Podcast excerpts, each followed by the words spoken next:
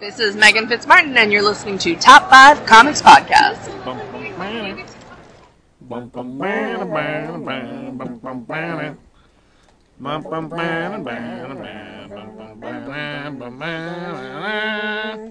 Welcome to Top 5 Comics Podcast. People talk about comics, pop culture, and events.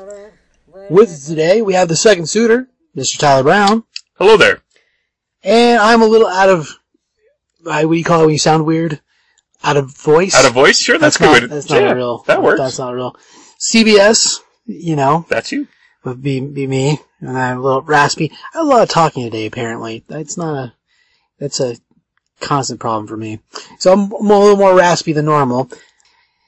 So there's that. Uh, sorry we haven't had a lot of episodes this year. It's been kind of, it's been rocky because we had a lot of, lot of stuff happening with one of the, one of the guys that has, has had a baby and another guy's bought a restaurant and I went to WonderCon two weeks ago. So, which is a benefit for you and me, sort of. Because I got some interviews from there. That's pretty cool. Got some stuff uh, with the voice actors from the Justice League RWBY crossover movie, and some interviews with some of the folks from the uh, Batman Doom that came to Gotham.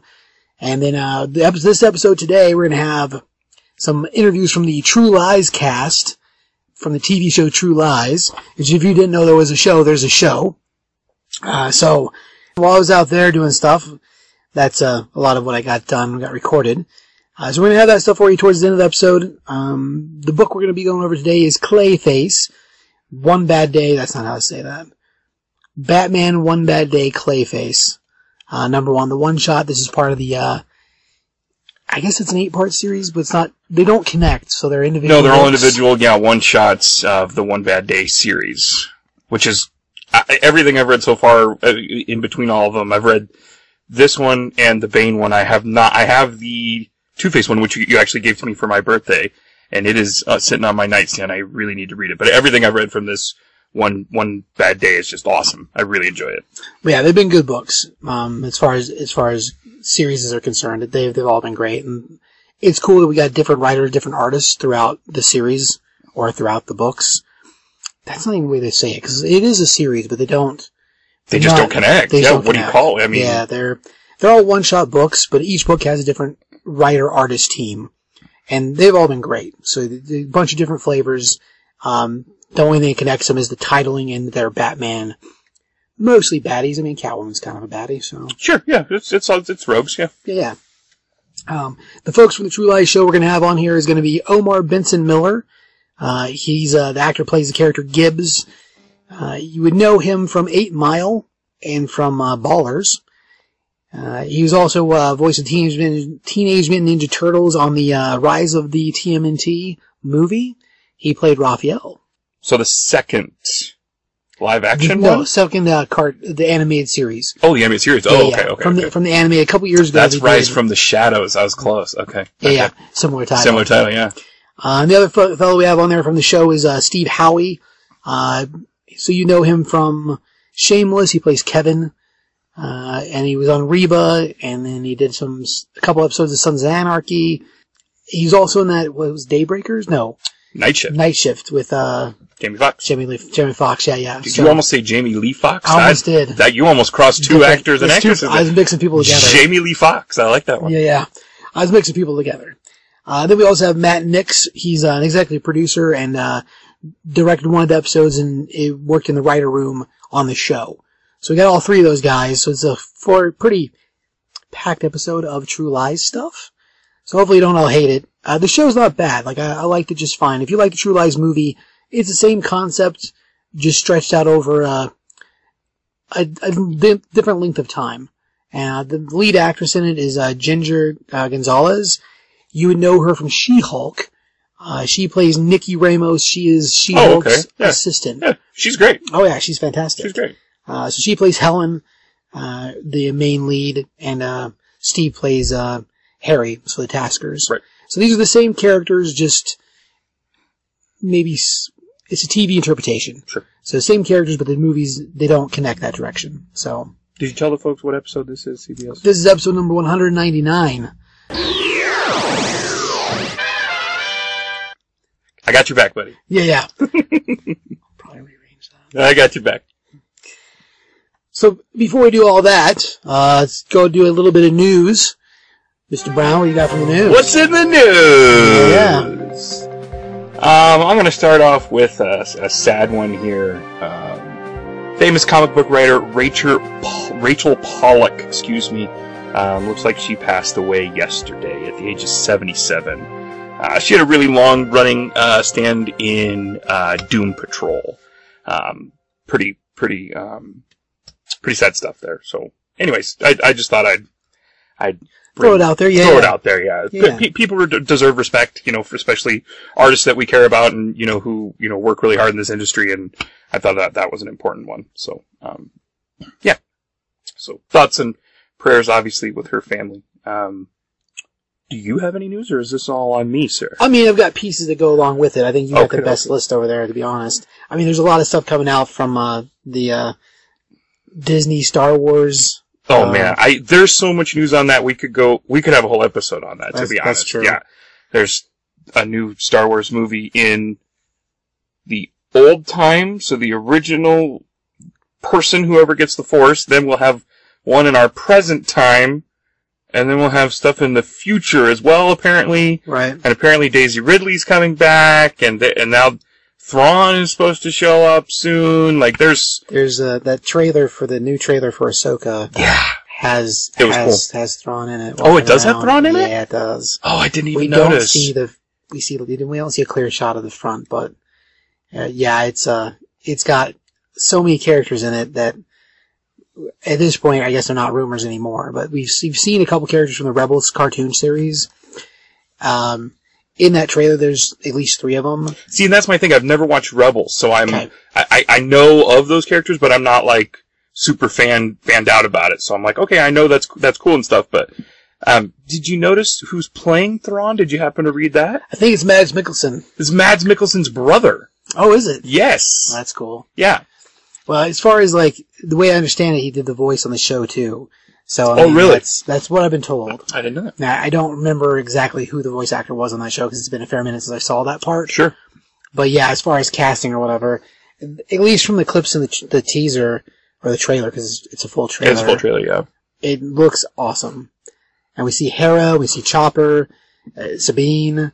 So there's all these characters that and they're hallmarks from that. Right. They're, yeah. They're. I know they're from Rebels. Yeah. Right. And then the talk of the other other stuff for the past and the present and the future. And the apparently the Rey show is supposed to be set or a movie. Fifteen years. 15 years, after yeah. Rise of Skywalker. Yep. Supposed Yeah. to deal with the uh, building the new Jedi Order. New Jedi Order. Yeah. So we'll see what that means. Um, at this point, she's the only one listed as being on the cast. So I guess we'll see if that means anybody else comes back or not. I don't think they could have gone another way without her. Like, Yeah. you either had to go with her and continue that story, or hey, we're starting over and this is a completely separate thing. Right.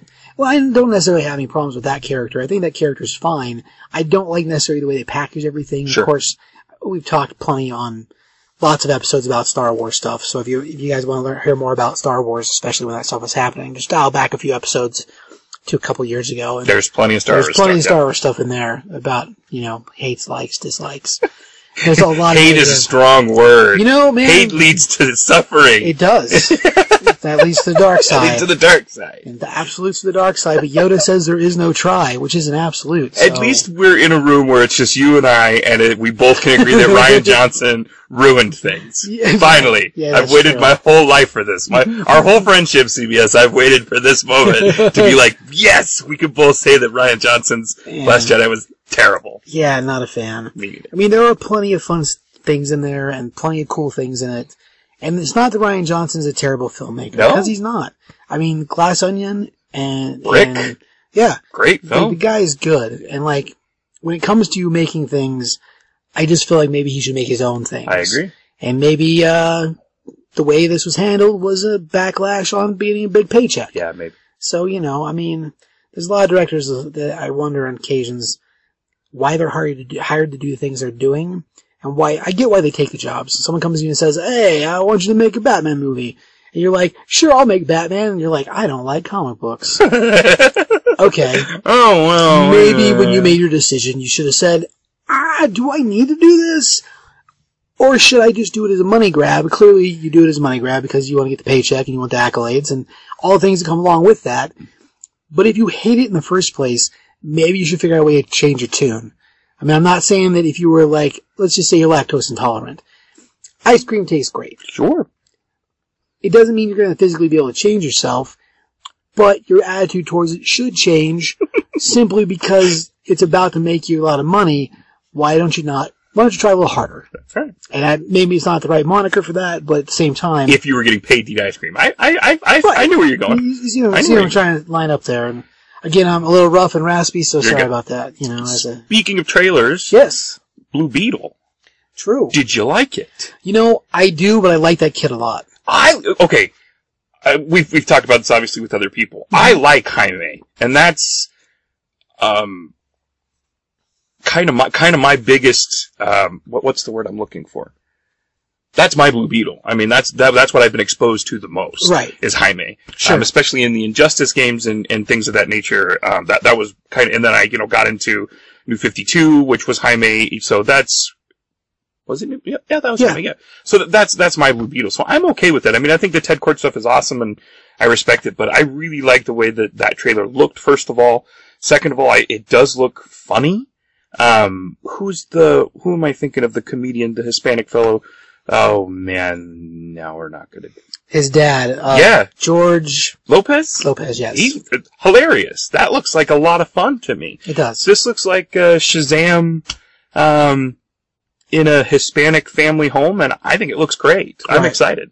Well, like the the casting from from the two main leads, at least from what we've seen, like if you know the kid from Cobra Kai, Okay. like he's the main lead kid. I mean, he plays Miguel, which is the first student of Johnny Lawrence in that show. So if you've seen any Cobra Kai, then you've seen him.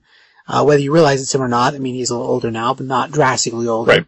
And I think his costume looks amazing. There are on-set photos that came out, I don't know, maybe a year ago, and the costume looks great.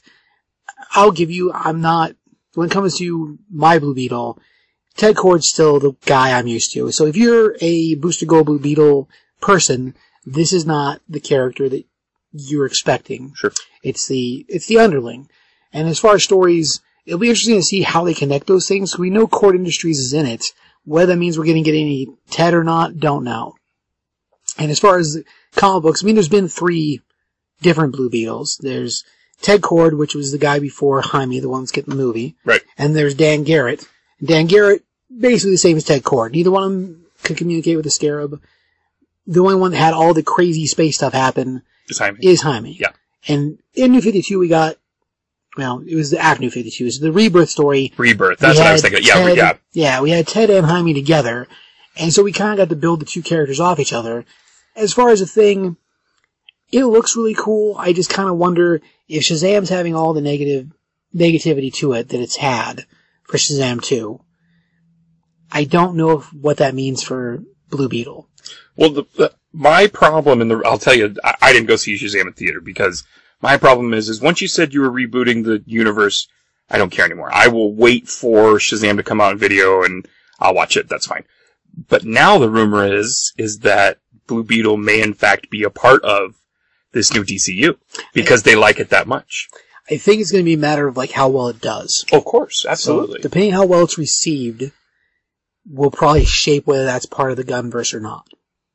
And as far as the look, man, I mean, like you said, that trailer looks really good. it does. It looks good. And I think, uh, as far as a hallmark, he's been Blue Beetle now long enough that, yeah, us older fans may still be lukewarm to him. You mean really old fans? No, that'd be Dan Garrett, man. Dan Garrett's the. I'm just calling you old, 60s. man. I'm just calling you old. sixties. But when it comes to the character, he's been he's been the Blue Beetle now long enough that I think that uh it's not that we couldn't get a sweet Ted Kord Booster Gold movie. And they are talking about at some point Booster Gold being part of the mix because he's mentioned in the James Gunn list. Well, and if Booster Gold goes back into time, he may be able to find his Blue Beetle, Right. And that can be their own separate story.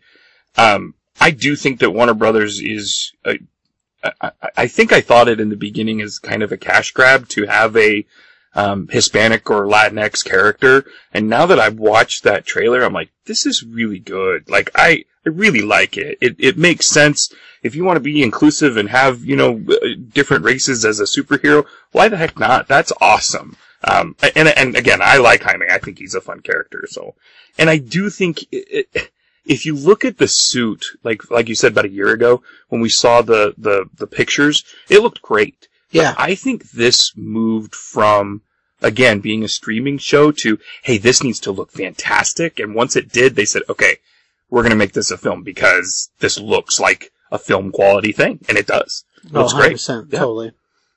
Yeah, yeah. As far as the the coverage from it and everything that, I mean, just Google the trailer, folks, because if nothing else, watch that because it does look like it's going to be fun, It does. and all the stuff in the trailer looks so good that I can't imagine the rest of the film being bad. And all those pictures, like like the set pictures, they were all very good. They're great.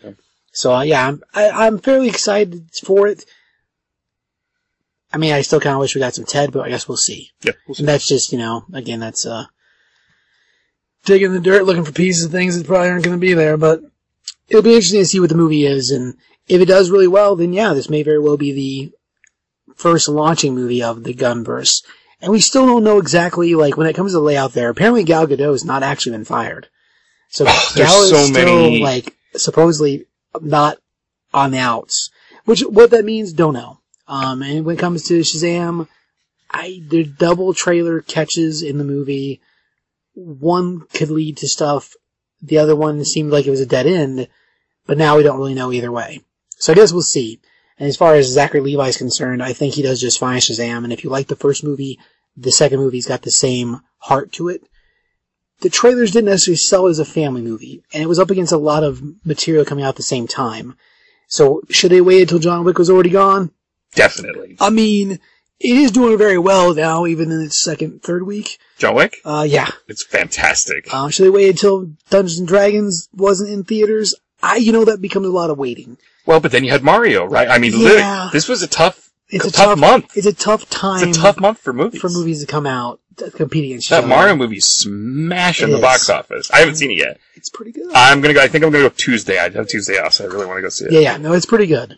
It's like all those movies at the same time creates a competition that is uh, pretty stiff. Yeah. So, as far as things are concerned, I'm going to say all the ones I've seen, they're all good. So, Well, you know. and the, we have the same problem coming up with the Gunverse and you know uh, Aquaman. Is this going to be a part? Is it not? And it goes, well, does it make a billion dollars again? Because if it does, Jason Yeah. Momoa sells tickets. Jason Momoa sells tickets like it's you know his job, and it is. It what what. Why wouldn't you have him back? So That's true. It, I think it's a question of okay, we're not quite sure where this leads. Does he get to be Lobo and Aquaman? We don't know. I mean, there's a lot of eye paint there, so I mean, maybe. Yeah, maybe. I don't. I, I, the funny thing with the, with the, with, if Flashpoint's as good as they're saying it is, at the end of the day. if it's as good as Tom Cruise says it is. Did you Right. hear that story? Oh no, what? Tom Cruise called, oh man, I'm never going to remember his name, the director of It and The Flash, Andrew, it starts with an M, Andy M, forgive me, called the director to tell him how good the movie was. That is wild. Tom Cruise! Wow. That's, uh, that's impressive. That's a big deal. yeah, no, that's, uh, He saw the movie and was like, dude, that's awesome. Man, that's crazy. I thought so. That's, uh, yeah, that's really interesting. You know, it's funny. Andy Muschietti. Sorry, sorry, Andy. man, you know, it's funny, like when you hear about people seeing movies early like that, and when it's celebrity types, it makes sense. So with True Lies, to go back to No, sure. a little bit, I this I've gotten press stuff in the past because I have. I mean, we've done I've done lots of.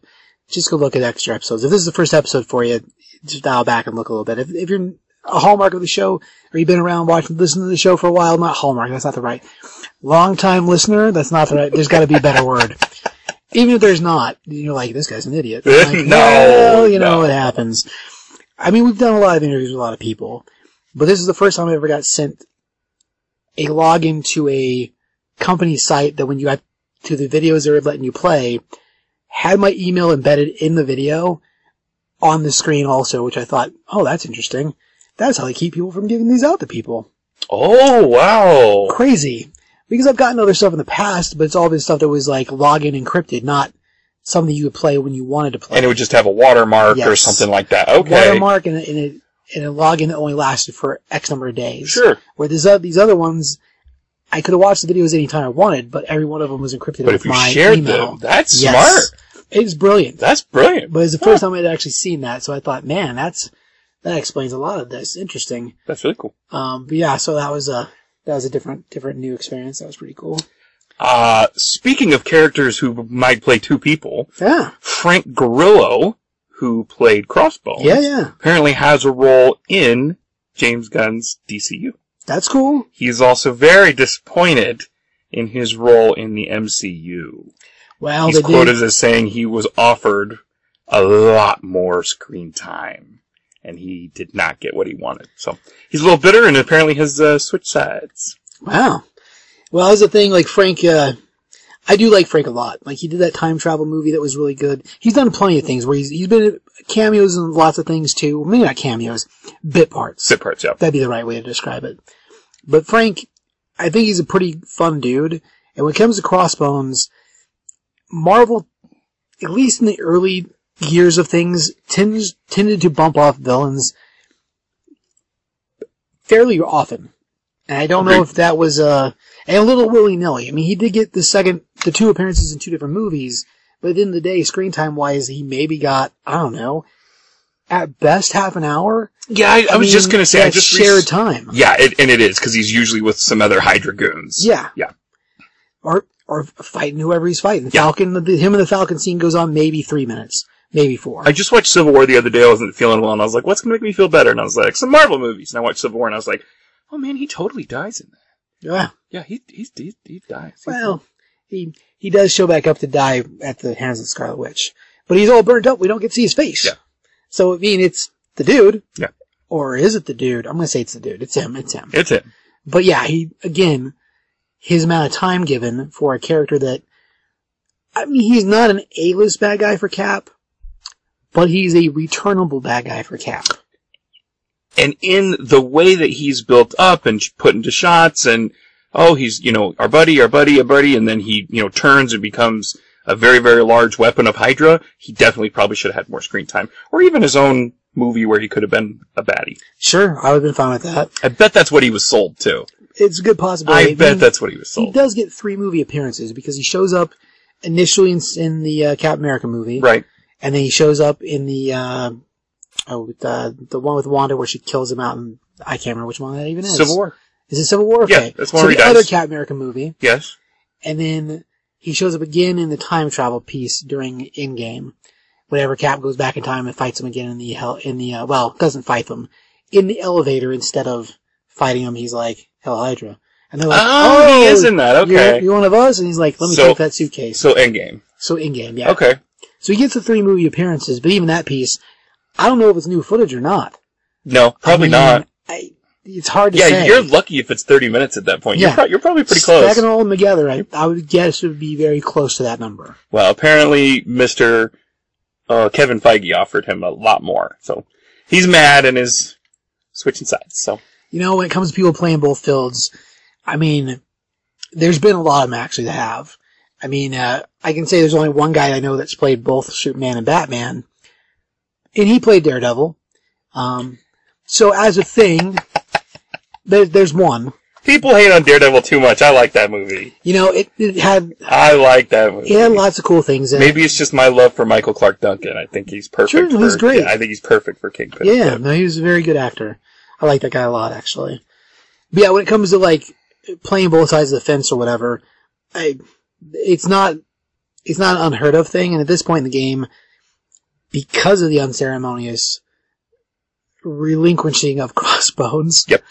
Um, I, what else are you gonna have the guy do? Because he's got a very, I mean, he has a very stoic look about him. he does. Yeah. Even if you gave him a full beard, I mean, you might be able to get away with him in the background shot, but his height and his shape and just in general, his presence, his voice too. Yeah, absolutely. He's got very a distinct. very distinct voice. I wouldn't be surprised to see him get the since they're not going to go with probably Joe Magliano or whatever his name is a Deathstroke role. That that would not surprise me at all. I think Sure. he'd, he'd do fine as Deathstroke. yeah. So No, no, yeah, mercenary to the end, man. That guy's, Yep. he's great.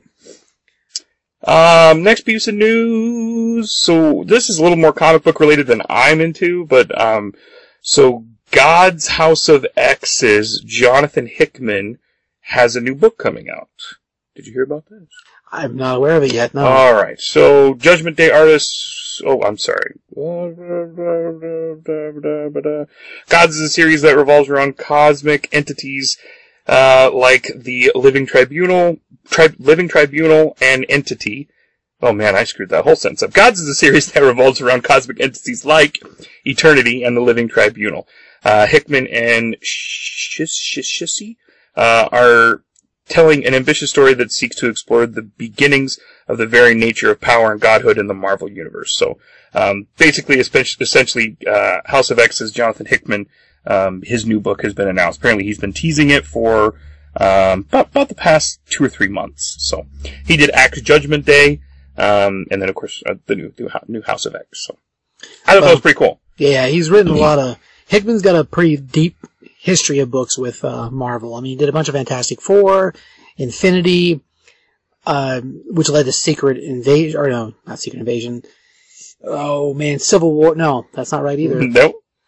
What is the Battle Planet? Secret Wars. Yeah, Secret Wars. Man, that was hard to get to. It's all good. My whole brain, broop. But yeah, as a thing, uh, House and Power of X, probably the most recent big thing. So that's cool. I mean, Hickman's a good writer. He's got a lot of good material in the world.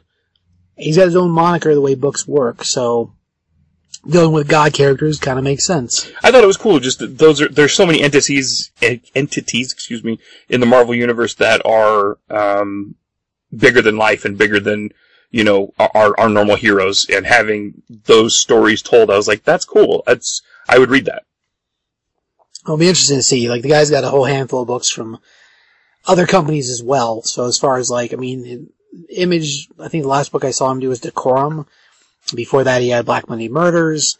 So as far as like style, I mean, the guy's got a lot of different things out there in the world. And yeah, Hallmark wise, he's a he's a very well liked writer. Uh, one more before we move into our next piece here. Uh, X Men: Days of Future Past, Doomsday. Um, so X Men is returning to Days of Future Past is a four issue limited series from Gun- and Garcia, launching in July 2023. Uh, set before the events of Days of Future Past uh, that begin in 1981's Uncanny X-Men 141, um, will show mutant kind struggle to survive the apocalyptic future brought on by the Sentinel program. So uh, essentially, there's a there's a four four issue um, prequel series coming out before Days of Future Past. So it sounds like a time insert, which Correct. They've been doing a handful of those. We did a Wolverine patch as miniseries. They did a Gambit story with him and young young Storm. Um, right now we got a uh, Extreme X Men happening, which uh, is a departure back to the leather outfits and the extreme '90s, Right. early two uh, '90s, early 2000s. Uh, so there's a handful of uh, time period books happening. So okay, cool. That should be uh, neat. At least Days of Future Past is an interesting fit. Yeah, I just I, th- I thought Days of Future Past is a you know good good point. Everyone everyone likes that era, so hopefully he can they rather because it's a joint team will do a good job with it. Yeah. Um, so I, I think the last thing with uh, to lead into our Clayface is something else we had heard about. The rumor Right. is that Matt Reeves is eyeing Clayface to be the next villain in his next Batman. Which I think is cool. I mean, it'd be nice to get a character we haven't seen before. I'm a huge fan of that. I think Batman has a, excuse me, a huge plethora of, you know, um, villains that are in the rogue gallery that don't get utilized enough. It's always usually Joker, Joker, Joker. And don't get me wrong, everybody loves the Joker, but there are so many good villains that uh, we'd love to see. And Clayface just happens to be one of my favorites, so I would love to see that. I think it'd be a little bit more CGI heavy, or have to be, um, in a in a in a movie that um, really didn't have as much as, other than maybe the car ch- car chase, you can see quite a bit, um, but not a not a ton of CGI. Um, so that'll be interesting if, if that's the way it goes. Um, so yeah, interesting. So Yeah, that, yeah. No, I think that's really cool. If we're to pick another character, I like as complete departure. So, I mean, as far as film's concerned, we haven't seen Clayface in film. and Basil's crazy. Oh, like, yeah. he's he's out of his mind. Um, I just recently played, and uh, obviously everyone knows who knows who I am. You know, I like video games, but I just finished um, Gotham Knights, and Clayface in that was my favorite part. It was so cool. Um, just the character, him trying to, and he, and a little bit it pours into what we're gonna the book tonight, but his obsession with being a good actor and I have a vision and you know you you people don't understand and it's it's so good. Um, it, it's it's just on point with the character and I can really see that working in Matt Reeves' world. Like that would be really cool. Well, it sounds really interesting. So I guess we'll see. I mean, we still have time before A and B, but as far as a thing, I do like that concept. Yeah. So it'll be interesting to see what really comes out of that. Well, after all that, I think uh, we're going to move into the uh, move in the book. Sure. Let's do it. All right. Just to let you know, there will be spoilers. So we're doing the Batman One Bad Day Clayface. Uh, this is written by uh, Colin Kelly and Jackson Lanzig, uh, and the uh, art is by Xermanico. Haven't we done a book before by Xermanico? We have. Which one was it? I my brain does not remember. Oh man, I'm that's gonna bug me. Somebody go back and find out what book that was because it was good. I, I know, I, I like, I know that name. Well, it's very. Uh, I mean, it's very specific. Yeah, it, yeah, it's very specific. It stands That's- out, yeah, very well. As far as other, I mean, names in the industry. I'm gonna find out. I have to look it up. Go ahead. go ahead. Alright, so we first open up, uh, we, well, we start on basically blank page is, that is a piece of a script. It's got, you know, the hallmark of a coil on the outside edge and the paper itself has got texture. It's, it's a page of a script and it opens up and it says, uh, insert, or in, it's INT, which is, uh, means interior shot for a script. It says Clay's apartment, day, and then the paragraph beneath it says white walls and gray carpet. Diffuse sunlight through slanted shades. This place could be an asylum. Which is a hallmark for later. Uh, before we do get too far into this, there are these pages that are um, specifically supposed to be written like a script or a screenplay, depending on how, how you're looking at it. So um, while we run through it, and, and and some of these, if you can kind of put it into your mind, that uh, are are um, man exposition Exposition. or- or Exposition, there ex- inserts. insert sure are are written to be almost as like a play or a, or a film. So uh, could be an asylum, but it isn't. Um, from there, we pan out and we see a home. Um, it's a home, um, and we hear a voice coming from the bathroom. It says, "Wonderful to meet you. I studied at Juilliard for three years." Then Wayne Conservatory for two, and you kind of get the sense that these word bubbles have something to do with Clayface because they are a mess. Um, I've uh, featured player uh, in several uh, repertory com- companies, most of them Gotham. He goes on to basically run down his his resume of actor. Um, from there, we can see Clayface um, in the bath, or at least as a liquid form. Um, he says, I'm new to Los Angeles, but I don't think I'll ever leave. Uh, my name is Basil Karlo.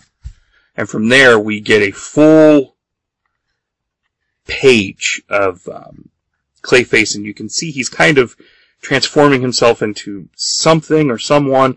He says, and I'm here for the audition. And we get a shot of him in the mirror as kind of a, uh, almost a no-faced person. Um, but he's, he's still obviously Clay. Um, and then we see his face change to a young man. He says, "Hi, I'm Clay. Can I take your order?" And like in in the breakdown with all the uh, resume, one of the scenes is the shot of a book, not a book, a shot of a picture that's been cut and pasted together to make a face. So like a cutout set of eyes, a cutout set of eyebrows, a cutout mouth. Mhm. So somebody is taking strips out of magazines or Oh, I'm glad you. I didn't even know. I didn't even notice that. yeah, He's taken like basically the perfect person here. he's built himself his own picture book of himself. Absolutely. And when he finally forms, that's the face we get. But it's been selected from like eyes from somebody else, a mouth from somebody else. Like he nose- cut up a, a fashion magazine yes, or something. exactly, A model magazine. hundred percent. Um, You don't believe me. You don't believe me. Of course, of course. This is a, a, a huge exposition here that, that we're gonna, it takes, this kind of takes over a little bit of time. Um, so, interior, exterior, sunset, chateau, day. Of course you don't believe me, Genie. There, uh, there's no genie in the sides. Um, so he's, he's a, he- we can see Basil now. He's kind of working as a waitress and he's making his way, um, in the world and meeting people. Um, from there we see that he, there's a famous director sitting at a table. Yep. Um, and he comes up to the guy or the director, um, and the, this, this director is just a complete jerk to him. I mean, 100% just tells him it's all about money and, um, so on and so forth. He says, uh, um, Garfield Logan, um, is this guy's name. And he says, I mean the gray ghost, Basil, excuse me saying this. I mean the gray ghost just there, um, asking me for me, for my opinion on the specials. So this guy's, you know, playing into, you know, Basil and making him feel special as a waiter. Um, from there, again, he's met his friend Jeannie and they're talking about, um, and excuse me, is it Jeannie or Kate? Where am I? So this is Jeannie. Jeannie. Oh, Um, sorry. So we we want to learn as we okay where we're going through that we see Basil trying to deal with well being a waiter and making the right connections. We learn about these two other people he works with, and she is a screenwriter, which we learn a little bit later as we go on, or she's trying to be a screenwriter. Correct. And the other guy working with him is like the uh, other actor guy in the group, Correct. and Basil clearly with more experience, and this other guy kind of like a, oh, maybe I'll get a job, maybe I won't type. And the, they're all trying to, I don't know, they're, they're talking about how exciting it is to talk to these famous people, which I can kind of understand a little bit sometimes. And other times not so much because they're just normal people. So Right. it depends on who it is you're dealing with. But yeah, the whole time it's going on, it's like, look, Basil is kind of like, I can't believe that guy. Yeah. And it, it goes over, like you said, it goes over a lot of different stuff fairly quickly. It's a couple periods of time, obviously. well, it goes through the entire day. Right. So like from the morning shift to the night shift till the, them getting off work. Man, it's been so long since I've worked a double. I don't remember what that's like. So that maybe that's why I didn't get it. um, from there we meet um, his other friend, which I don't know if it says his name yet. I don't think it does here. Anyways, um, so we're talking to Jeannie about um, failure and how they're making their way as you know waiter and waitress in you know Los Angeles and how they've met these people. Um, and how you know she's writing a screenplay and um, he should read it. Um, and then, fun fact: him and this other gentleman, who again I don't think they've said his name yet, um, are going to read for the the same audition, right? Yes. From there, we see Basil get in the car um, with this gentleman. He says, "I don't even know why my agent submitted me. Um, the scene's supposed to be heavy. I'm not really an actor. I'm a comedian." And Basil says, um, "You know what they want. You can feel all of this. You just have to really feel the script."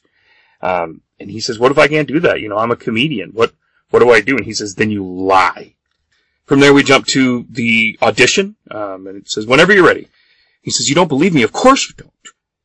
Hey, honestly, Jeannie, I don't blame you. Oh, that's why it's not Jeannie. Her name's Kat. Jeannie's the the person in the story he's reading. I forgot. Um, I hate to admit it, but you were right. Um, I've been a terrible monster. He goes through this, you know, um, audition, and um, they they yell, "Stop!" He goes, "I'm sorry. Was something wrong?" And uh, they say, "No, not at all. Uh, what you're bringing to the role. You said you're from Gotham." He said, "I was, or I am. I was. I feel I can feel it tragically soaked because it was a painful time in my life, but I was hoping to grow past it. So admirable and brave." Um, the the uh, lady who's running the audition says, "I want you to see it again from the top, but can you bring it a little more pep into it?" And he says, "Pep."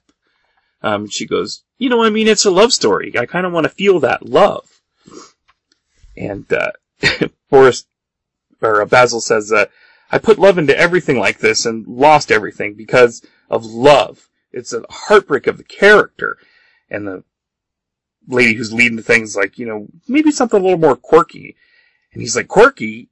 He was a serial killer. He killed people. You know, that's tragic. You know, so they get into this argument back and forth about, you know, Good or bad doesn't matter. This man's taken lives. There's blood on his hands, and he knows he must atone. And finally, she stops him and says, I think we're actually good here. We'll be in touch. Um, from there, we cut to Basil and again his friend, whose name I cannot find out. Uh, that bad, huh? And uh, Basil says their story's trash. You know, they're talking about a couple wonderful narratives and turning into a low common denominator, fodder, um, spoon feeding another life lesson down the gullets of the masses. The flyover states must feed, which I thought was a pretty good line. He says, and then uh, his his buddy who's he's reading it to says, "Oh, hey, unknown number." Um, and Basil continues to go on about how he's mad about the script and you know they, they're they're they're downplaying it. This is a perfect part for me, and I have a vision.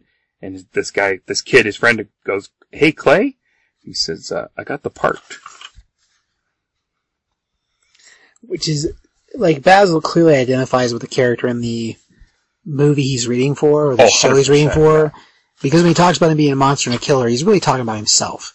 So there's like so much duality in this book as it goes on, where he is seeing himself in the part, and because he himself is so tragic, he can't he can't do the parts the way they want because of his own do, his own existence being as close to this character as it as it is, which is why it's also perfect for him because you know he's still people, and uh, yeah. So the buddy's like, I got the part. He's like, um, and at Clayface continues to go on, and he says, Clay, are you okay?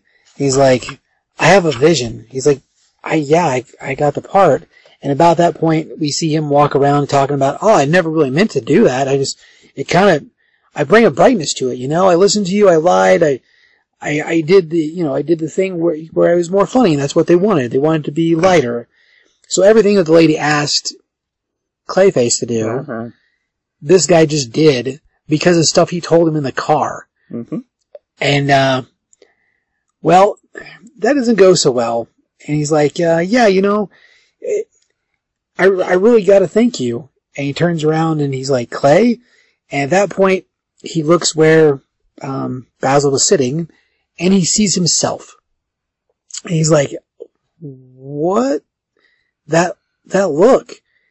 He's like, and then Basil comes down from the car and he says, it's heartbreaking. It, it's, because the heartbreak of the character, and uh, he envelops him in clayface goo, and next thing we see is his body stuck in the trunk and uh, devoid of eyes, and his flesh is all messed up. He's messed up. It's like he's been, I, well, it's like he's been sucked dry of life. It's pretty crazy. And we see him close the hatch, and he gets in the car, and he's like, drives drives away, takes the body with him, and then we get another dialogue cut for the script, and it says, uh, s- "Smash cut to," and we jump to him um, walking through town as the other guy, and now he's coming to the lot to go to work. So time jumps a little around in the book because between the murder and where we're at now, he's at his first day of work That's right. and we see that uh, he's holding it together. And as he's talking to the security guard, he wipes a, a drip from his brow, which we know is clayface clayface goo, and it looks just like water drop, but it's because he's you know made of stuff. Made of goo. Right. And uh, of course, you know, he tells him he, he talks to the security guard for a second, and then he goes, and here he is in the back lot, and it's all fantastical. We see all these stage stage twenty seven, stage twenty eight, and there's all these people running around, all this stuff happening, and then we come to find out what story they are doing. The Killing Joke, scene 31, take one, common mark. And action. He's, uh, sitting there holding a original Red Hood mask, um, and he plays out this scene. The scene that he has been repeating to himself over and over and over again. I'm a monster, I'm a monster, I've killed people because I've lost you. He's speaking to the character Genie now. Um, um, this was just one bad day. And he goes through the scene and then you hear the director yell, cut! That was pretty good, right? And the director goes, you were fine. He goes, I, and he says, the director says, Corey, we gotta talk. Corey, hey, there we go. We found out his name, Corey. Yeah, Um, feels like we're suddenly on different pages. Where's that lightness you brought to it in, uh, the uh, audition, the optimism? He says, it's just the truth of the character. I have seen the real vision. Um, and the director's like, we don't have time for a biography right now, kid. This man is a killer, but he's also a comedian. So just do me a favor and make it relatable. That doesn't make Basil very happy. Um, so he continues to kind of yell at him on set in front of all these people. Um, not everyone knows what it's like to be a struggling comedian forced into the life uh, of crime, but everyone understands what it's like to be. And the director's like, "Oh man, this is just too much for me to handle." Um, he goes, "You're gonna be one of those actors. Fine. Everyone take ten. I gotta call a man about a horse."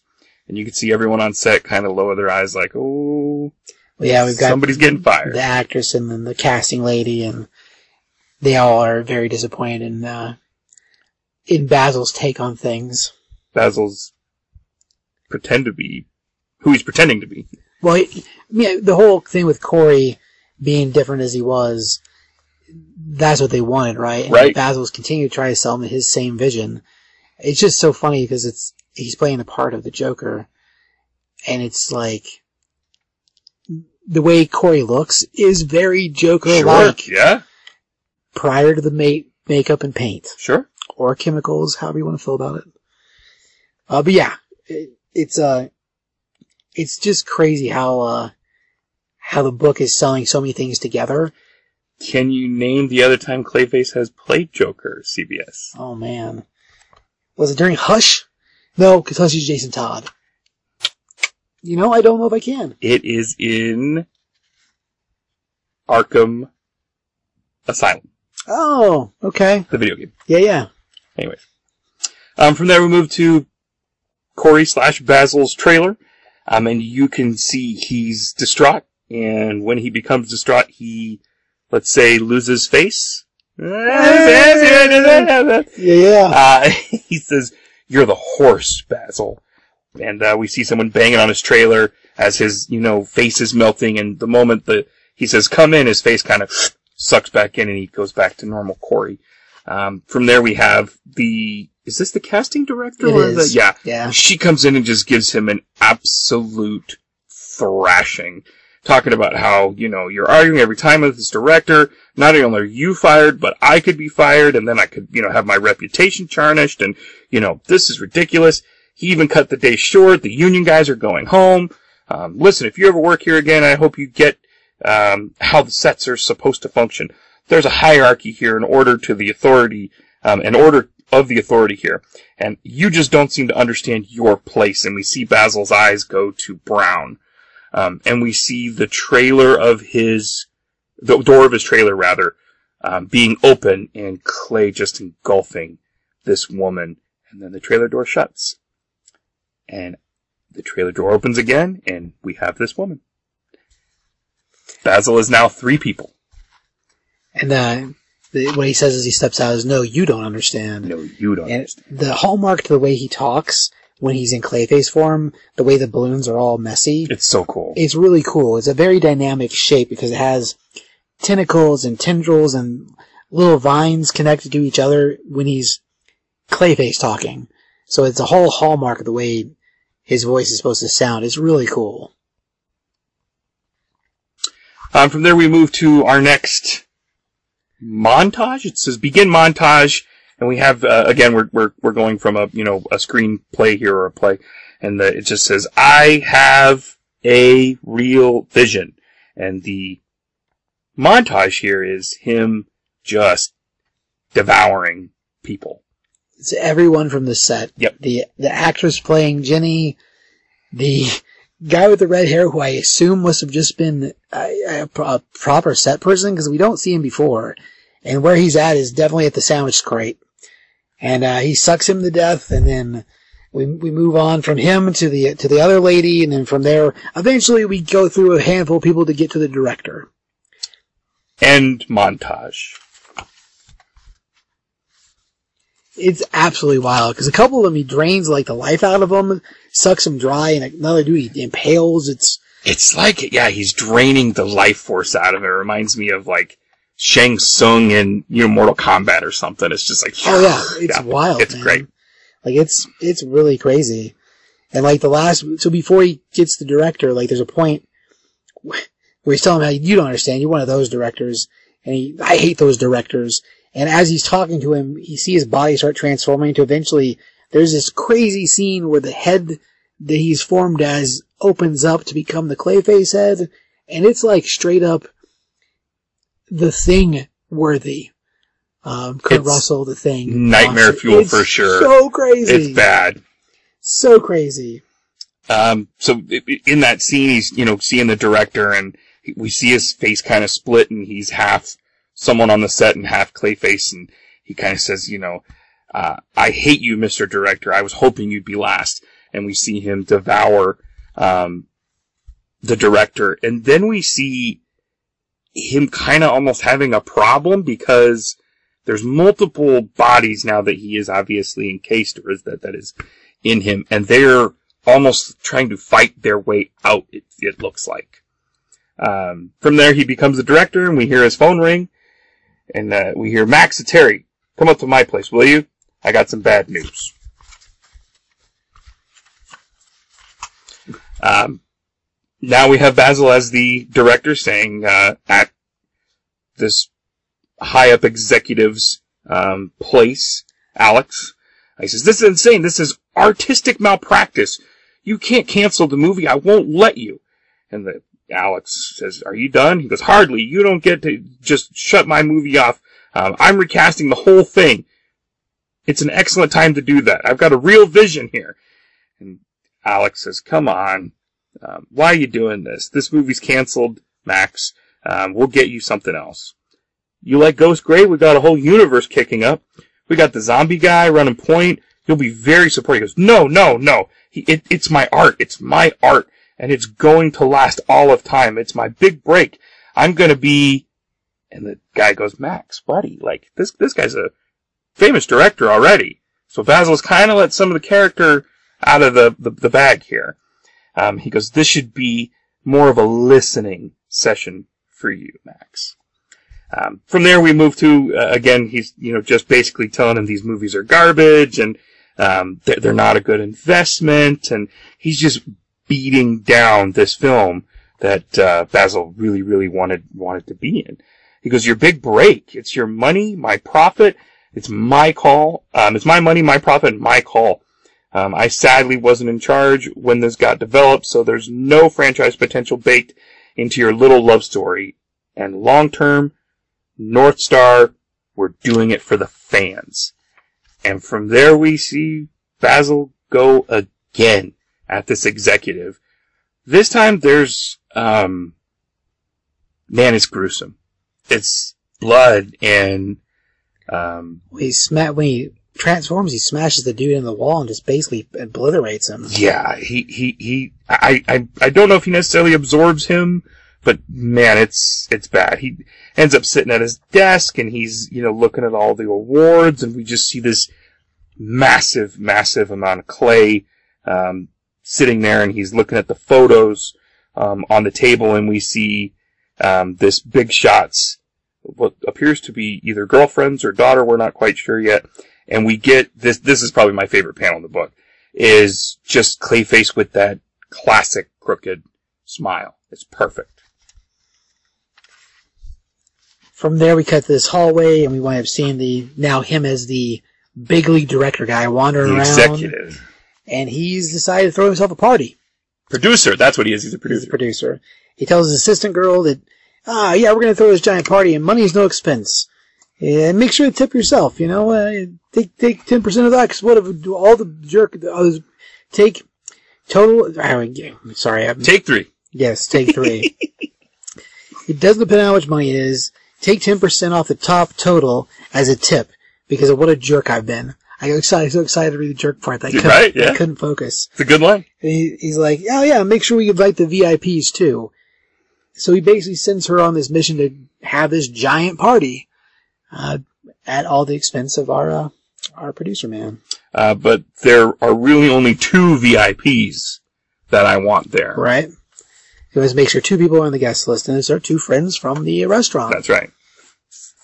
He's like, they're the only two that matter. And so then we cut that to another, uh, another casting or another script direction, which tells you interior, like, the, the shot is the exterior studio head mansion at night. And, uh, we join Kate and, uh, our other coworker whose name can't seem to figure out or remember. I don't know if we have. Yeah. You know, I know we know it, I don't remember it. Yeah. And the two of them walking up outside and we see they're outside this, you know, palatial mansion. And the two of them are both like, I'm not really sure if we're supposed to be here. This, how are people to survive these parties in the hills anyway? And, uh, so the two of them, and they're both dressed nice or whatever, but they're both like, this is the weirdest thing ever. And they get greeted at the door by a, a manservant type, and he lets them know, oh, you're supposed to be there. Uh, you know, this is the party, this is where we're supposed to be. And we see that there's tons of people here. And both of them are just like, man, this is crazy.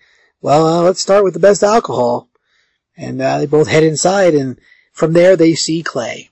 So, Basil, in his, uh, original blonde-haired, Character made-up play. face Yep. character. And he's like, buddies, and they're like, hey dude, you're here too? He's like, oh, of course I am. I mean, after all, I'm the one who got you guys invited. And so he comes over palling around with him buddy style, and eventually that leads to him talking to Kate upstairs outside of a balcony overlooking these two sumo wrestlers, because there's all kinds of things happening. It's some crazy. wild stuff happening at this party. As, yeah, this, it's a, the building itself, because we saw the building outside earlier, and it's like a three, four level mansion building. It's crazy. It's something out of Godfather. Like it's Yes. it's a big yeah. It looks like a mafioso house or something. Well, as the two of them were talking, eventually Kate's like, well, I hope Corey gets here okay. Cause she's, you know, of course at this point no one knows that Corey's dead except for us and Clayface. She goes, it's going to rain. Traffic's going to be a nightmare. And uh, he's like, oh, does it look like it's going to rain? Um, Everybody knows it doesn't rain in L.A. Right, right.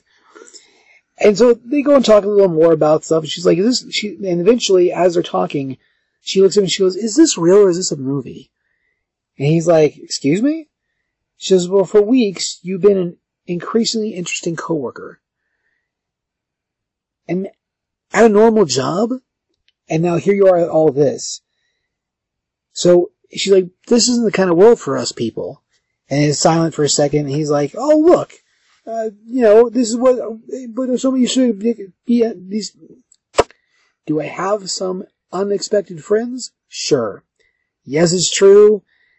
But I've, but I've rather these friends, Kate. They're going to be able to help us.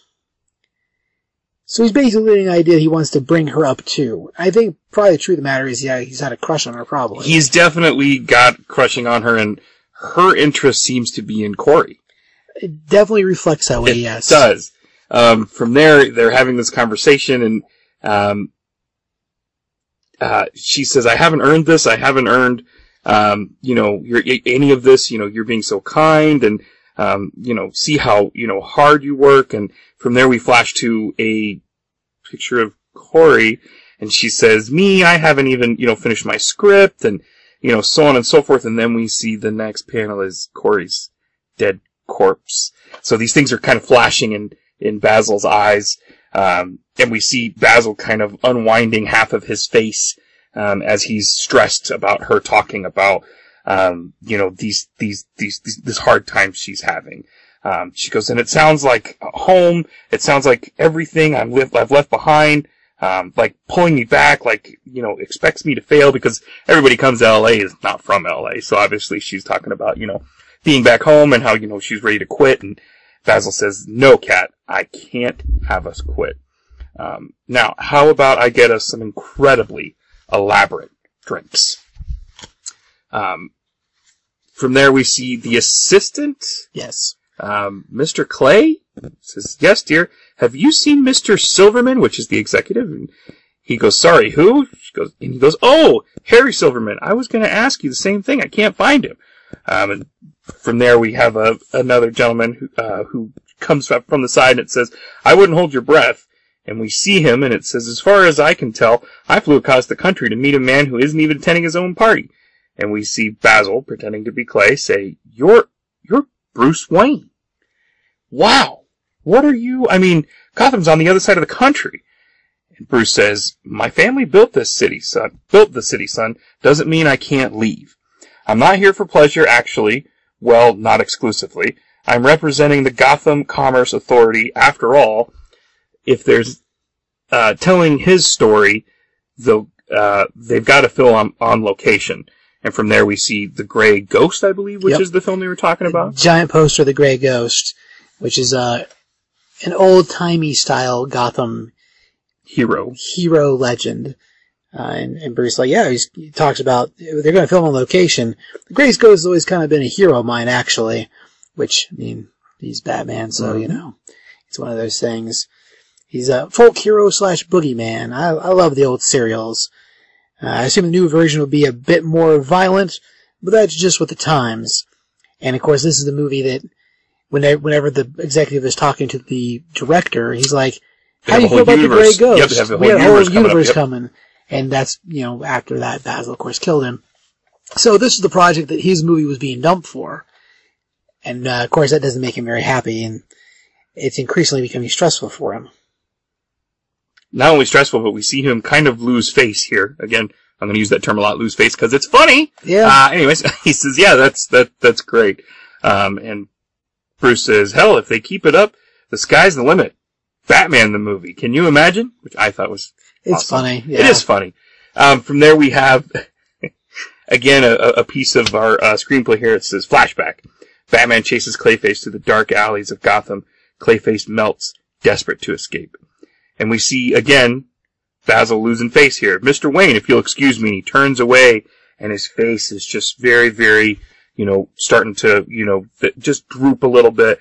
And we see another flashback. Again, this is just text. Clayface struggles to maintain his form as Batman's frozen fists crack into his chest. The pain is palpable. And from there, we see Basil walking away, and we see Bruce saying, "You all right, kid?" And our, we see Basil's face as Clay just starting to melt yeah, it's off the bones. super gross. It's really bad looking. And it says in his text bubble of clay, I'll be fine, thank you, enjoy the party, everything's fine. We see him unlock a door, walk into a piece of the uh, executives or producer's home, and he's walking and he's changing from person to person to person. He says, You're going to be one of those actors, you're an inspiration, you're not, you're exactly what you are, trash. And he changes into an actual, the actual Clayface, and says, I'm not trash, I'm not trash, I'm a star.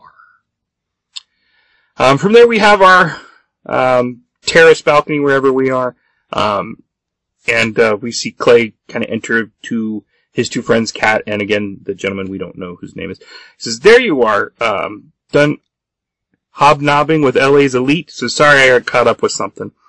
It's cool, man. I get it. I mean, I have partied at clubs. You know, uh, he again talks about all these drinks he's had and, you know, some wild nights because nothing comes close to this.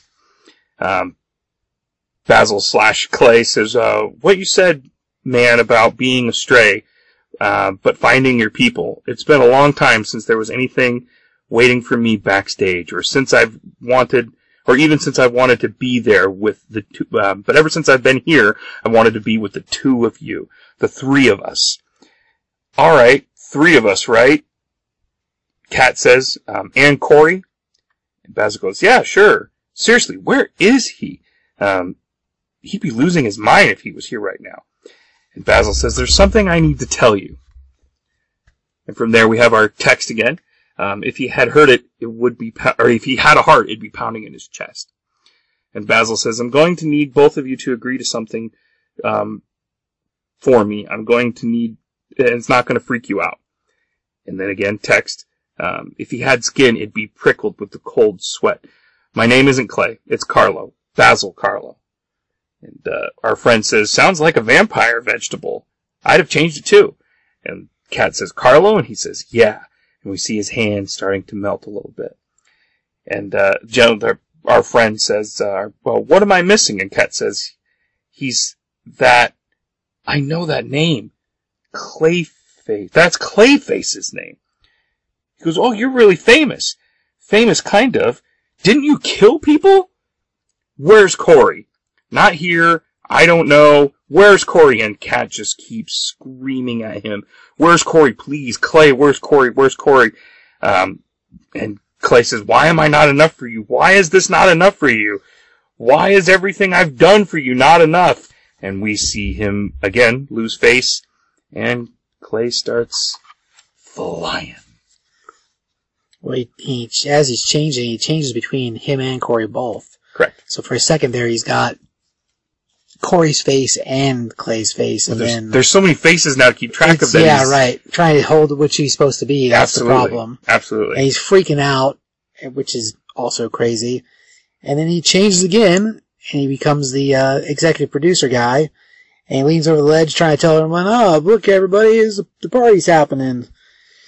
Uh, but all this must come to an end. I'm sorry, it's a really, really, everyone's gotta go home. And we saw, like, for two seconds, as he looked over the ledge before he, uh, changed to tell everyone to leave, the bat symbol reflected in the pool down below. Oh, I didn't catch that. So he sees that too, and that's when he finally is like, ah, this has gotta be it. This is gotta be it, yeah. So, uh, yeah, he, uh, changes, tells everyone they have to leave, and about that time we see the end of a broken bottle come stabbing through his chest. And it's, uh, it's our other guy from the restaurant whose name again escapes We're gonna call him Bill. Sure. Bill. And he's like, it's Clayface, everybody, Clayface! And, uh, he cuts through him, he's like, no! And of course at that point the party sees that he's melting and clay facing and everyone starts freaking out. And then we get a couple more shots of, uh, know, description from the script, Correct. I guess. Uh, we hear it first and we hear the sirens, the red and blue lights, and he's sort of changes back into, to, uh, Clay, and he, he's like, no, no, no, you don't understand, you don't understand, everything's, everything's gonna be alright. And he looks and he sees, uh, Kate, and Kate has called the cops. And she's covered in clay. Oh yeah, Her makeup is um, falling. When he was making the announcement as the executive, we saw this big kind of almost cloud of clay behind him. right. So I think it kind of is showing that he's losing control Oh, of the people he has in him. So um, he says, you know, I'm everyone. I'm everyone. I'm. Well, why wouldn't they let me get the role? And we see him just changing and changing and changing. Suddenly the skies get dark and we see it starting to rain, which is never good for Clay No. and he says it's my turn and he dives off this thing and onto the where the pool was and he's full clayface now the you know full embodiment with the you know big big um, being and he just says no no and he sees the sky is is is raining raining raining and we, hear him say no and then from there I love this shot he turns to a house nearby or what seems to be one of one of you know parts of the mansion and we just see a silhouette of Batman with his little ears sitting there. And Basil starts running. Says, I'm not going back. I'm not going back. This isn't it. This isn't your city. No clouds. No dark night. This is my city. And we see him smash through the Hollywood sign. Um, and again, it's pouring rain and he's, you know, jumping and just trying to escape. Um, why did, why did you have to bring the rain here? He's blaming Batman for bringing the rain. We see this huge storm just coming through and it's pouring rain. As he's walking away he's leaving trails of of clay everywhere. It's not what you think batman. Everyone smiles. Everyone smiles. They're they're, they're knives serrated and he's essentially just losing it here there's a lot of dialogue here um and- but he's so you know upset um, no community just stepping stones little fish gobbling up everything smaller. He's talking about Hollywood and how people use each other and it, it deserves me, it deserves me. And from there we see him looking and he stops and we just see him next to Batman and Batman says nine people, Basil. Nine people in one day. Nothing else matters. Which turns to fight, because that's how it happens. And Clayface is like, shut up! And he engulfs Batman and Clay, and he's, he's like, no, Basil. I've been silent for too long. And the two of them sort of fight for a minute, and Batman gets a few more comments in. He's like, you gotta listen to the voice inside you. You're wrong. And, uh, Basil continues to pound away at Batman. He's like, I'm everyone. I'm everyone, which is what he was saying when he's on top of the house transforming. And he, he says, I'm everyone one more time. And then Batman says, which means you're no one. And Basil stops and he goes, Corey Jameson, Beatrice Heist. So he goes through the names of everyone that died. Oh man, we should have gone to this page for that. Okay. But doesn't but his but the guy from the restaurant didn't die. oh, that's true. Bob didn't Yep, die. Bob true. lived. That's not his name. Bill, Bill, Bill. Bill. That's right, Bill. and uh, as he's trans as he's saying the names, Batman's shooting batarangs through him and breaking off pieces of Basil as he tries to run. To eventually, he's left down to being one small piece. It's very Evil Dead-like because it's a hand that has Basil's face on the back side of it, trying to run away still. And uh, eventually, Batman's broken off enough pieces that he's able to uh, suck him into a bat containing device, which is very Ghostbuster-like. It is very Ghostbuster-like. That's the first thing I thought of too. And uh, it, then it has a couple more pieces of direction. It says fade. He sucks up Basil, and then it says two, and we see Basil trapped inside the bat ghost device for Clayface. And it says black at the bottom. I love that. Yeah, it's pretty. I love it's, that. It's so well laid out. It's, It's, so well cool. laid out. Fade to black. Like the cinematography for this book or the direction for this book is so well put together. It could be a film. I mean, Easily. it, that, I think that's what's. So, we'll get into that later. Go on. I'm sorry. So we cut from there to another scene, which is a scene of a city. And we see a couple more buildings. We see the Hollywood sign with the missing O, which is what he ran through. And there's some more direction. It says Clay's apartment, night. White walls, gray carpet. And we see a man sitting at a bar, and we see the inside of an actual house and a cat. And it says diffused light coming through the shades. So the exact same stuff that was written on the very first page of the book. And uh, we have a guy talking. He says, uh, well, back to work. And inside we see that the, the guy who says, well, back to work is Bob, or Bill, sorry, Bill. Bill. And, uh, we see Kate sitting in the restaurant and she's typing her script, which is the same lines we read earlier. Diffuse sunlight through the slats. This place could be an asylum. And then we turn to see the over, the, the, what looks to be the twilight time of Gotham City. Cause everything's very, I don't know, it's got the rain going on and it's, it's Gotham again. And the rain falls down, we get some more dialogue about how things have changed and how he doesn't, it's, it's more script dialogue from the movie. You skipped our, our Arkham Asylum page here. But that's the city shot I was talking about. Oh, it's specifically Arkham Asylum. Right, we see the outside gate. Got it. And then uh, inside, it, we the dialogue's going on is not being produced by any particular shape or voice, but a lot of it's script dialogue again. Um, the same script that Basil's been reading and rehearsing the entire time. And he's like, oh, I don't, I don't blame you. I, I, I have to, I hate to admit it. It's the same. And again, we get to the point where he's like, I've been a monster. Mm-hmm. And uh, as it rings through the halls, we see that these halls we've been going through, of course, are the asylum. And eventually that leads us to one room that's by itself very desolate, and uh, we see a face on the ground, and it's Basil's face, his real face, in a puddle of mud, with tendrils coming out from it, forming all these other people that are supposed to be playing the other parts of the movie, and even Corey's there.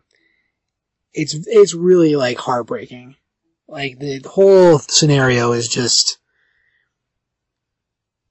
it's really rough. It's rough. Yeah, it's bleak. We see his face on the floor, and he's you know still repeating his lines. And again, it, this obviously comes up in almost every you know one of these, or at least everyone I've read so far. And he says, "This, this, I had my chance. I had my chance. This was just one bad day. Um, it's still, it's still. I'm working on it. I'm working on it. Do you have any arguments? Uh, I'm not. I'm not precious. I, I don't want to be that kind of." Any notes? Any notes at all? Any notes at all? Please, please, please. I'm open to any feedback. And again, just like, you know, CBS said, his face is around all these people, nine people that he, you know, has killed and he's still trying to kind of gain their approval for this, this part. And it's, it's, uh, yeah, it, it's, it's, it's almost, uh, hard, hard to look at. Yeah. Hard to read. Well, it's rough, and like that last, because he's got their full bodies built. All those little tendrils coming out of his face have built clay bodies of those people, all standing around while he's trying to talk to them still. But none of them is talking back, And they're still judging him. and they're still judging him. Yeah.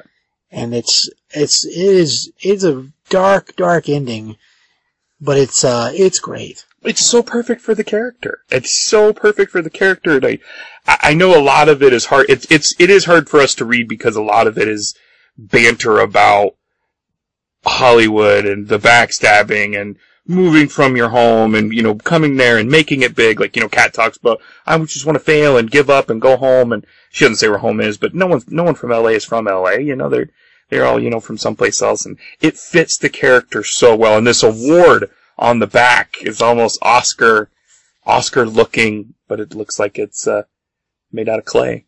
Yeah, this, this, fantastic. It's perfect for the character and it ends in such a bleak way that I, I, love it. I love that darkness. I think it's important. It's fantastic, and the duality throughout the book. I mean, there's a lot of pieces we abridged to it because there's a there's a lot of dialogue in it. There's a lot of writing, and it all reads very very well. Uh, so- Better than we read it, that's for sure. Oh, for sure. Yeah, yeah. No, that's uh, that is 100% true. Um, and, and the art's great. Like the visuals are fantastic. I mean, this, like I said, the scenes where he's splitting apart and even the scenes with all the different faces. I mean, there's, it's very, and if you never saw the thing, I'm talking the first one, Kurt Russell, Sure. there, That's the only one that matters. The imagery in here that is so crazy, man. It's, wow. And if you're a fan of that, the animated series, uh, uh, uh, which I, I obviously I think everybody is, but I'm a big fan of, and that's where my first exposure to Clayface was, and then I dove into the comics more and more and learned more. Um, the the the um, dynamic of him changing from person to person and from thing to thing, and even his bulky Clayface self is just so true to I feel like I said that animated series. It's so on point to that. Um, it's really well done. Um, but who, I'm sorry, our artist was, how did you say the name? Z I believe Zermonica. Xermanico really has outdone themselves with this book because it's incredible. Um, incredible art. Even the, down to the text bubbles, just like you and I said. I, I think it really, really shows just some awesome, awesome, um, thought process. Well, all these books in this this uh, sort of series have been fantastic. Uh, this it, this one's got a very great hallmark to it, and even the cover's like really cool. There's Clayface making a clay Batman, and he's just got that crazy grin on top, smiling down at it, and you know clearly to destroy the Bat because he's running from him. I, I didn't even expect Batman to show up, to be honest with you, and then he does, and I was like, this, this book would have been okay even if he didn't show up. That was awesome. It was so cool. Um, I still think that shot, and it took me a minute because I skipped it, or I was reading through it too fast. Just the silhouette of him sitting on this, you know, building of Batman and just these ears poking out was so cool. And you see the panic in, in Clayface's um, face. It's so neat. Um, yeah. Yeah, it, it, please, please check this out because it's great. Yeah, it's really good. Uh, what do you give a score for that book? Five. Hundred percent. Hundred percent. The art's again. I, I can't talk enough about it. By the way, CBS is the one who made me read this. He's like, you have to read this, um, knowing that I'm a big Batman fan. But I came in, what was it, about two weeks ago now, and he's like, Yeah. please, for the love of God, read this book. And I was like, okay. um, and uh, the art's fantastic. The story's wonderful. Again, we've talked about it a couple times here. Oh, sorry. It is very cinematic. Um, it is, it reads like, um, a script and that is, and then the, the fade to black at the end. Um, yeah, it, th- there's nothing, I don't have a, a flaw in this book. It's a five for me. it is really, really good. I, I'd follow you with that. I don't feel like I'd give five as really ever, but it is, uh, if you're not a Batman fan, then it won't be your cup of tea. That's true.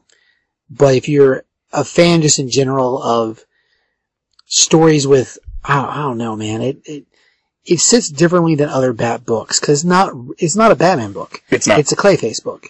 So if you like books about bad guys, then you'll like it. well, and this one Bad Day series is definitely about that. Oh yeah. I just read the Bane one before I came over here. Um, well, I read it last night, sorry. Um, and yeah, it's same thing. I mean, it, yes, Batman ties into it always somehow, but it is about your villains that you want to read about, which is so cool. So fascinating. Yeah, yeah, yeah. I'd also give it a five. It's it's a real good read, and it's uh for the taste of the darkness inside the character. They do a very good job, and the duality across the board with it is so well put together. Uh, very impressed with it. Um, I mean, like you said, all these books have had their own hallmark to things, and it's uh, I would say any of them are worth worth a read for sure. This one shines a little brighter, I think, than just in general. I mean, none of them. God, man, when I think about that, then I'm like, oh, the third one was really good too. They're all very good. Again, I haven't read Catwoman yet, but I expect exactly the same. They are a little longer. Um, keep that in mind when you pick these up. They are just a tad bit longer, which is why we only did one book tonight. Right. Um, but they are worth every every every second of your time. Definitely fantastic. Hey, fives, high five. Hey!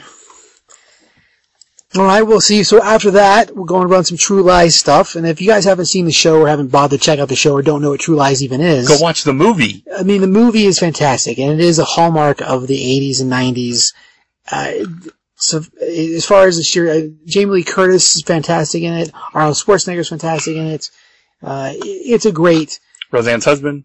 I mean, Tom, you Tom. know. That's right. As far as movie, it is a hallmark of that generation and era, and it, it is great. The show I feel like they've done a pretty good job with.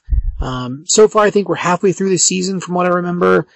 And, uh, they talk about in the interviews about how it was filming the pilot and then almost two years later getting the actual show. Oh wow. So the pilot happened and then it sat for quite a while before they actually got to filming the show. So the pilot is good too, but the hallmark of the show doesn't start running until the second episode when they were all back together and time with each other again. So they gel better as the show goes on than what the pilot gives you.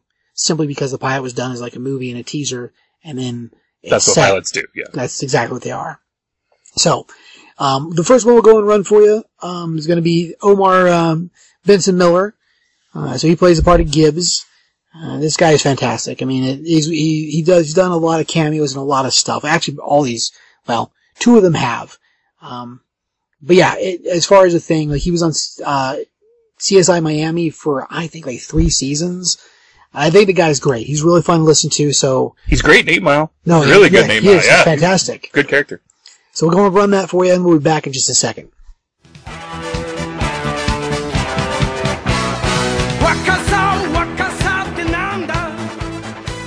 Sounds good. A little WonderCon action. I'm interested to see what the floor is all about. I've never been to WonderCon. Haven't been to Cool Comic Con? I went to Comic Con. Well, you know, I do one of the voices of the Teenage Mutant Ninja Turtles for a few years. Yeah, and so that was a, a an awesome experience. Those uh, shit. What do you? That was an awesome. Which you prefer more, the the, the voiceover work, or actually being on screen? Man, it's tough to call. For convenience sake, I prefer the voiceover work because you don't have to wait for anybody else to get dressed or you don't have to wait for the camera to set up or the lights and none of that. You show up and you're busy. For what it does for me to perform, it's hard to beat the demands of on camera acting because you never know what you might have to pull out of your toolbox. And what I've learned is, is the more full and dynamic life that I can live in real life, the better prepared I am for any role that comes my way. You know? So how the touch going big on the series, and how did you sort of figure out how you your character to be? Did you watch the old movie? Did you sort of watch other action movies? You know, I didn't.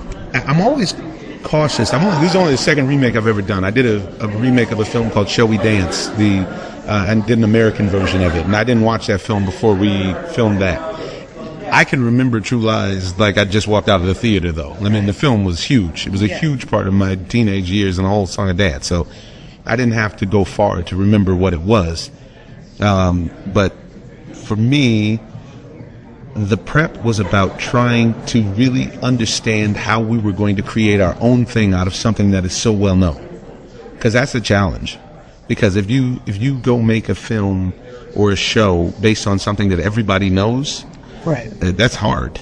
You know, is it like is it too soon or blah blah blah? Expectations live up to The expectations, yeah, this is a real thing, especially for the big guy because those big shoes to fill. You know what I mean? And uh, so it's so for me, I wanted to be there to support, but to bring the flavor of our own stuff. You know what I mean? And you see what they did, what CBS did is fantastic in the way that the casting is diverse.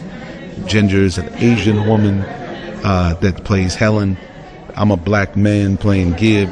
You know what I mean? Uh, Erica is of Colombian descent that plays Maria. Uh, Steve obviously is not Austrian.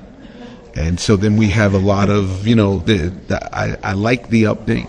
And I hope we can, you know, make our own thing and make it good while living up to the to the film. And okay, awesome. You get a lot of cameos in the show. Yeah. You've seen a few of them in the first few episodes. Do you have a favorite cameo of the group? So far, honestly, I really loved working with Keith David. That's cool. I mean, I've watched Keith David my whole life, as a, the, watching him on films and you know television films, and listening to his voice and voiceover commercials and all sorts of stuff. Damn near made me want to join the Air Force with his voiceovers. but uh, thank God I don't fit in the cockpit. Too small. But um, he was great and he played my father on the show. And you'll see that in a couple episodes. And what it does is, is it really mines the. It, it gave me as a performer a solid backstory for Gib and how you end up in this space of an individual who's a tech savvy kid that's interested in who can tolerate being in a van, quarterbacking a mission with high stakes and blah blah blah and blah blah blah. So it's I'm really I'm really excited for that. I'm really excited for I'm really excited to see how it turns out. I'm with you guys. I haven't seen the episodes before you guys see them. They sent them, but I haven't watched them. So, you know, I like watching the show with my mom on Wednesdays. So it is it is what it is. As in my number one fan, regardless of what it is. Did you have a favorite episode that you actually worked on outside of just cameos, like a favorite episode that you're excited for us to probably see? That one was pretty good. Uh, it was different. It was pretty good. But honestly, I'm really excited to see the uh, really excited to see the finale. The finale is something totally different from the rest of the show, and that could work or could not work. and and I'm I, and that makes me excited. You know, I think that when you tune into a show like this, when you're on a, a broad network, everybody kind of knows what they're tuning in for and what they're hoping to get, and there's an exchange going on between the performers knowing what we're supposed to deliver and the audience knowing what they want to see. Good guys versus bad guys, and you know, this is what you're tuning in for on CBS. And I don't think that's a bad thing. In the finale, we kind of throw the formula up against the wall and reorder it. And I think that if it came off as cool as it was when we were doing it, it could be a weird, trippy, challenging thing. And if not, then people are going to be like, ah, that True Lies finale was dumb. so I'm, I'm banking on the, you know, on the former. We'll see. Do you enjoy the balance of, you know, the here it's an action series, but also very lighthearted at the same time? To me, that's the sweet spot. I love that. I don't know if you had more to that question because I cut you off. I'm sorry, but that's the sweet spot. I don't, you know, I think that if you're going to do a full action thing, I would be interested in doing more action. So I would get in better shape to do some action. We're having a fun time with action. You know, I don't, I don't think the show. I don't ever feel like you should feel like we're going to lose as the team Omega. We may run into some um, obstacles. Things are going to be difficult. In theory, you're rooting for us to win, and hopefully we win. You know, this is what you get with the procedural, and this is one episode. You get the beginning, middle, and end, and keep it moving. To me, the real sweet spot and the beauty of the show is when we explore the idiosyncrasies of real life within this spy world. Because it's high stakes when you got sewage coming out of your kitchen sink. You know, you're going to see down the road, Gib ends up trying to, after he talks all crazy in the first couple episodes about not having a relationship, he ends up goo goo gaga eyed over a woman. And so he's, you're going to see that. How does he balance that? And when you're having relationship problems, how do you balance that within making sure that you quarterback a mission that doesn't make for a massive war catastrophe? So to me, that's the the fun and the sweet spot of the show, more so than say some of your more serious action shows on television. You know, action comedy is a unique thing that's hard. You know, it's difficult to do, and I think that's why they got Matt is because he's done it before with Burn Notice. What? So, as a person I'm very excited about your play because it's not necessarily a role we see often. When you first got that script description, when they pitched it to you, how excited were you? What did you bring to it to personalize it and make it?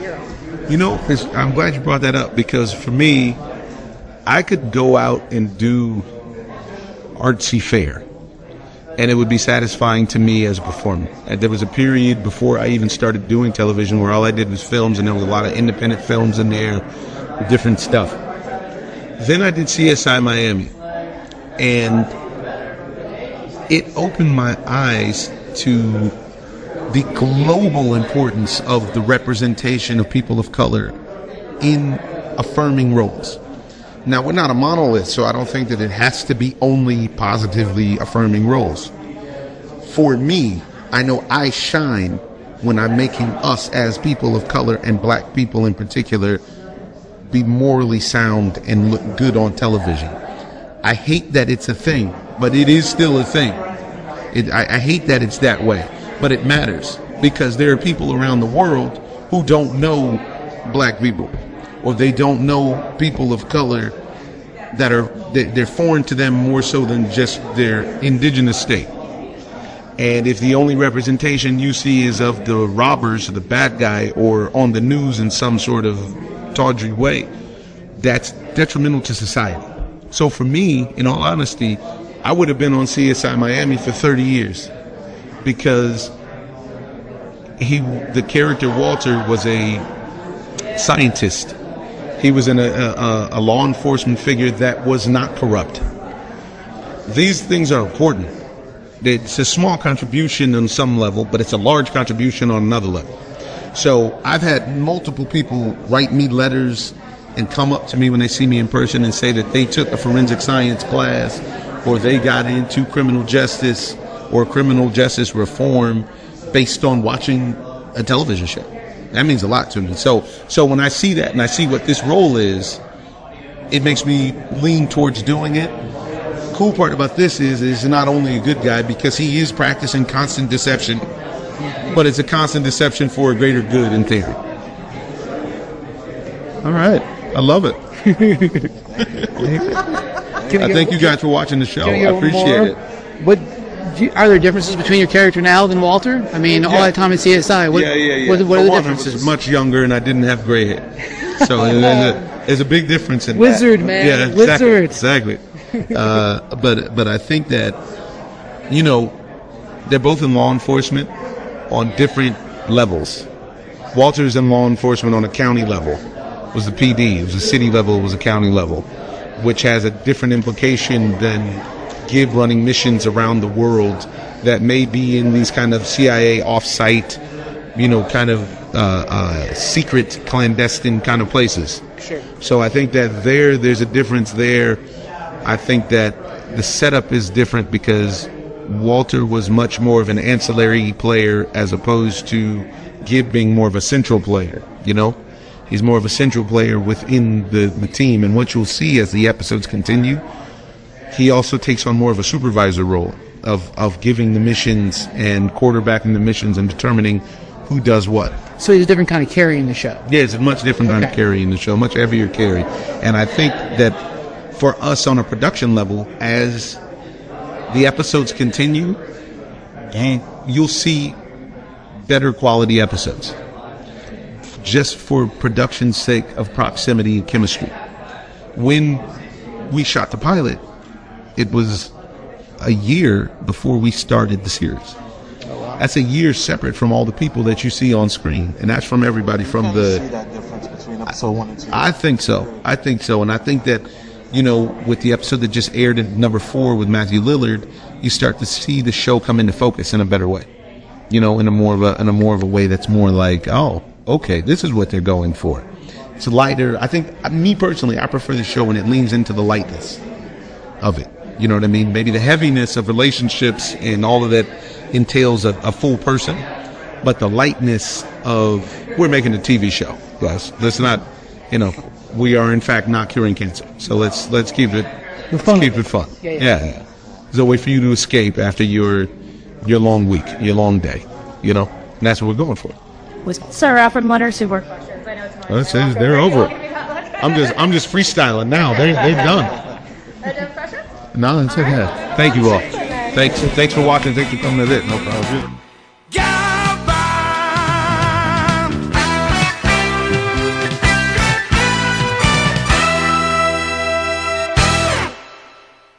Right on. Well, I, and I want to make sure to thank everybody that, that came out and did the uh, did the press junket stuff at WonderCon, and so I want to thank Omar for hanging out. And he hung out and took pictures, and we chit chatted a little more after that. and Got to talk about a couple other things, and uh, asked him about ballers, and he said, "Well, you know, the big man's really busy." Um, so there's supposedly still talk of doing more of that show if that's a show that you liked. Um, but uh, again, the the Rock is a busy guy in Hollywood now. You know what he's busy not doing? I do. I know. Black it's, Adam. It's 100% true. So, uh, yeah, but as a thing, uh, he says that there, there's still future talk of more of that as well. So it's another show he's part of. Follows a good show. Yeah. yeah. Um, okay, the next one we'll run is uh, from Steve Howey. Uh, Steve plays the lead lead in the show. He's he's Harry Tasker, so it's Arnold Schwarzenegger part. Uh, again, a fun guy. Uh, as far as uh, other shows, he's also one that's been on a lot of things, and uh, very humble guy, funny guy. Um, he was actually making fun of his outfit, which is funny because we come back to the Rock. Man, I just now thought about that. Here in just a second, you hear when it opens up. We were, he sat down and one of the women in our interview group comment on his outfit, and uh, that's where the interview starts. He's talking about his outfit. It's actually perfect setup. Man, it always goes back to the rock right now. It's so bad. Anyway, so we'll run. It just shouldn't always. You're right. It shouldn't, It shouldn't always. It shouldn't always. Yep. Um, yeah, we're going to run that for you. This again is Steve Howey, and uh, we're talking True Lies, the TV series.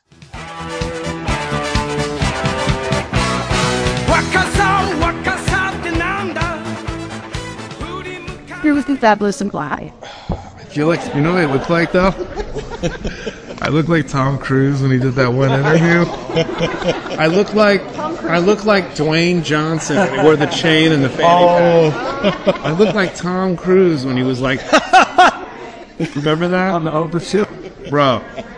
I put this on and it was too late because I, I bought it and I was like, yeah, I need a, I need like what are these called, like a mock turtleneck kind of thing. And then I put it on and I'm like, I look like weird. I look like The Rock with the fanny pack and the chain. I look like a meme right now. You're killing it though. Is this is? Do I do this? You No, do- you just that's good. That's how I'm at. Uh, I know. I was gonna wear it, but So I have a question. So True Lies. Yeah. Everyone knows her. Yeah. You're playing a very iconic character. Please tell, tell us the difference about yours and what you're bringing to this this uh look. It's it was bittersweet when I found out because Anthony Hemingway was a, is an amazing producer director.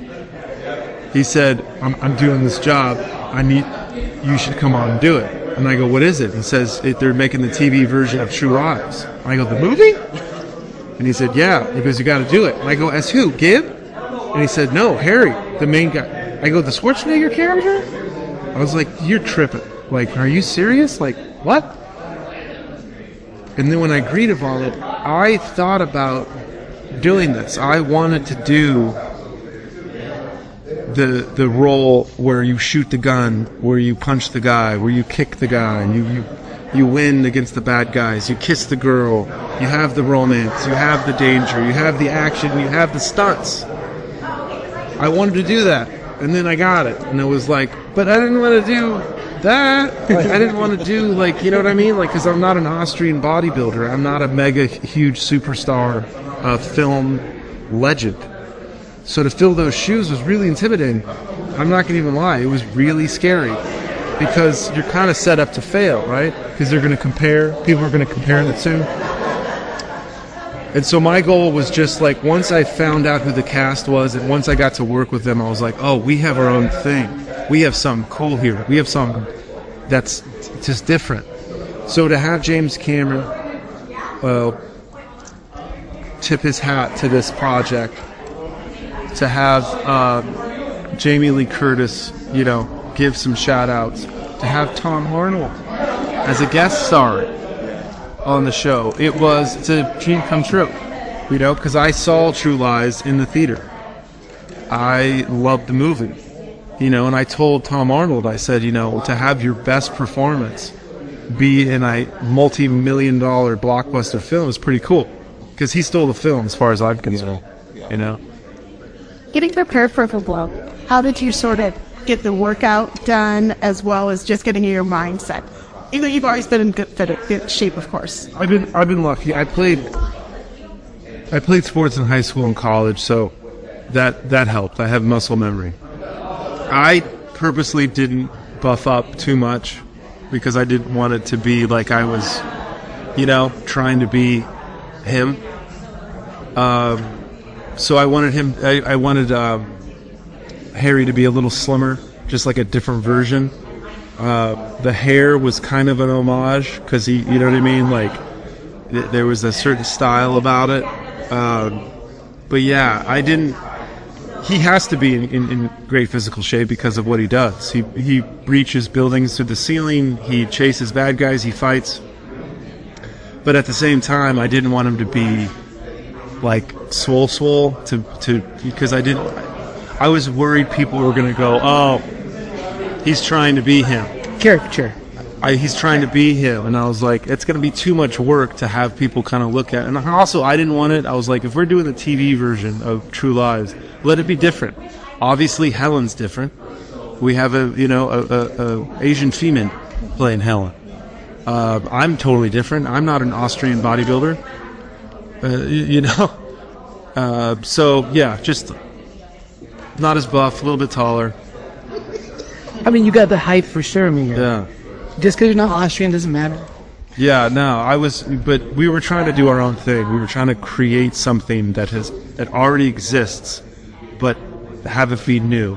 So the painting exists.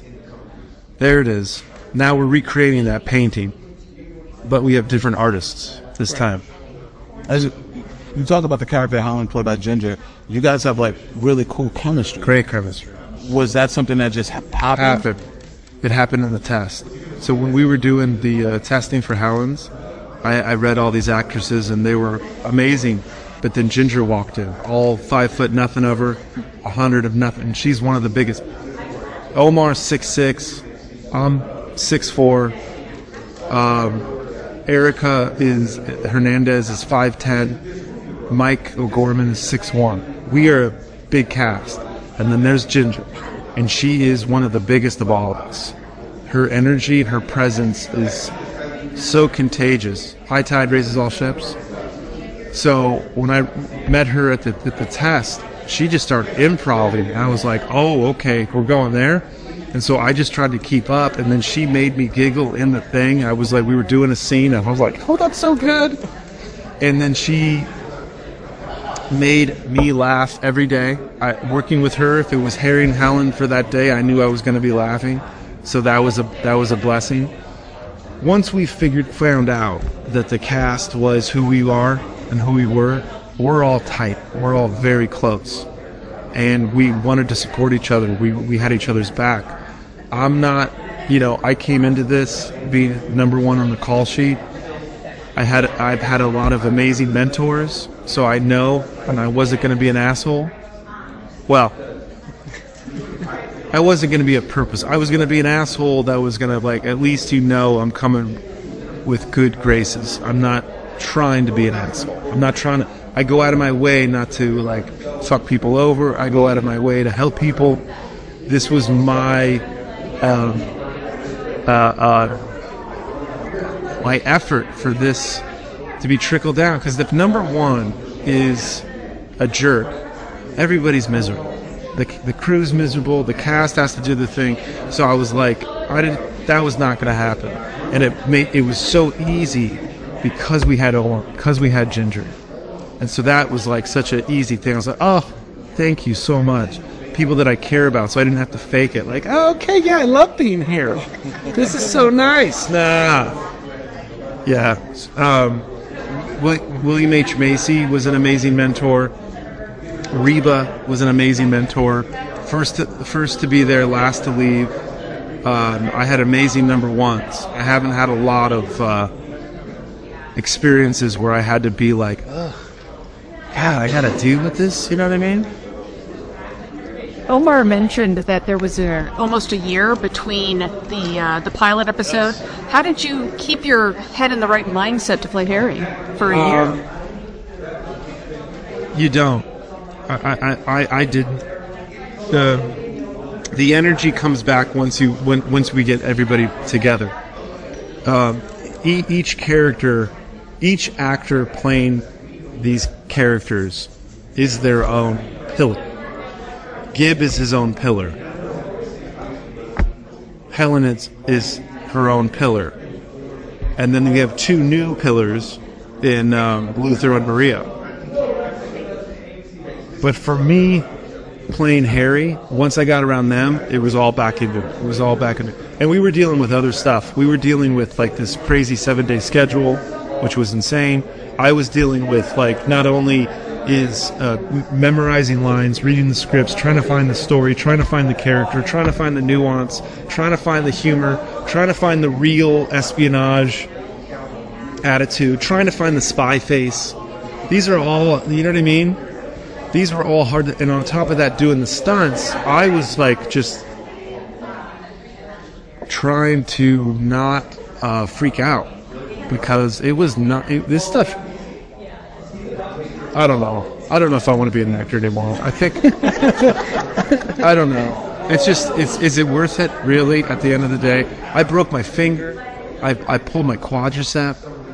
On, on Shameless, I just had to get naked and like make you know make out with a beautiful woman. Like, you know what I mean? Like I didn't know going to a lazy boy into a full on like marathon sprint. You're just like, wait, what happened? What am I? I want to go lay down. You know what I mean? That, but this was this was so much fun. This is careful what you wish for. You just might get it.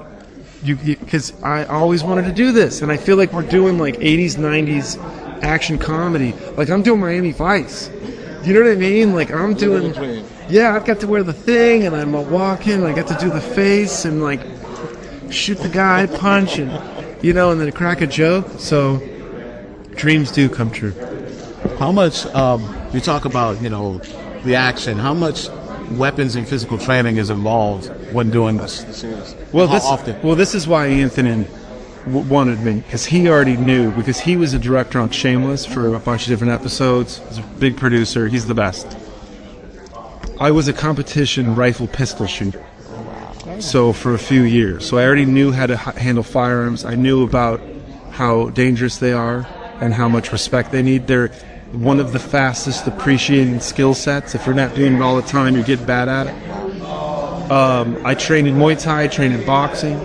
So I, you know, I was already in that world. Uh, I got to work with some amazing uh, stunt people from Day Shift, 8711 Entertainment, who did all the John Wick. So that, so, and I wanted to do that because I am a physical person. You know what I mean? I'm not afraid to put hands on. Uh, I can defend myself. I can throw most men. You know what I mean? So I want to do. Uh, let's put it in on camera. Man, what a what a shock of how hard it is to do that choreography to make it look good and then to do it again. Also, throwing a punch is completely different than throwing a punch on camera. I had no idea.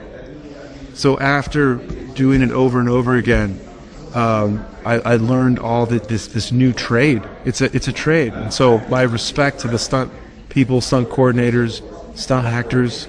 They put their body through so much to make it look good. Because I would look at the feet, I go, man, I just, I just, I just beat the shit out of those dudes so bad right now. And then you look back on it and I go, why do I look like a newborn baby gazelle? Why am I in slow motion? I'm awkward looking. It's terrible. And it's the whole, it's the choreograph. It's a dance to make it look cool. And those guys, you know, they know how to do that. To throw a punch and to pull it back. And I go, why does pulling it back make it look cool? You just throw a punch. And then, uh, sure enough, you threw a punch. It doesn't look cool. You threw a punch and you throw, pull it back, and it's like that looks so much better. Why? It's just, I, it's the motion of the thing on camera, whatever it is. But that was that was another fun part. Wow. So I knew a little bit before. I knew I know a lot more now. And now it's to hone that and to let the stunt guys do all the work. all right, guys. Thank you. Thanks, I appreciate you.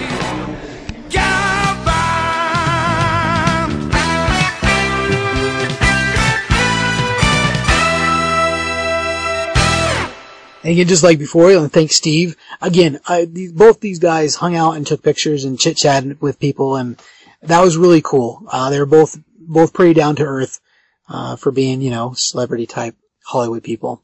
So that was really cool. Um, uh, so the last interview we have from the uh, press junket for True Lies uh, at WonderCon 2023 is uh, with Matt Nix. He's the executive producer. Um, he did direct at least one of the episodes. I think actually he did two, but uh, there was one that, that in particular he did, he did directing on and worked in the writer's room. And he talked about that a little bit and about developing the show. Uh, so it's interesting stuff. Um, anyway, so we're going to run that. This is uh, Matt Nix, the executive producer.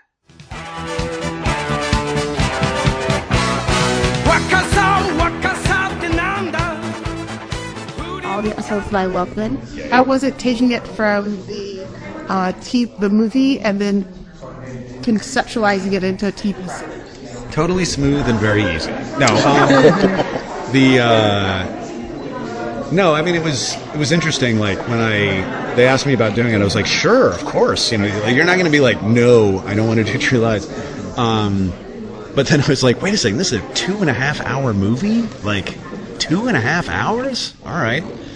Um, so yeah, it was really kind of looking at the movie and thinking, um, okay, what are the elements of this that will carry on in a TV show? Like, what are the elements that you would see week to week, and and really focusing mostly on those, right? So, for example, in the movie, it's great the way you know the the sort of like uh, you know Helen's in love with uh, or you know falling for a, a salesman who is claiming to be a spy and stuff like that. Like that's super funny.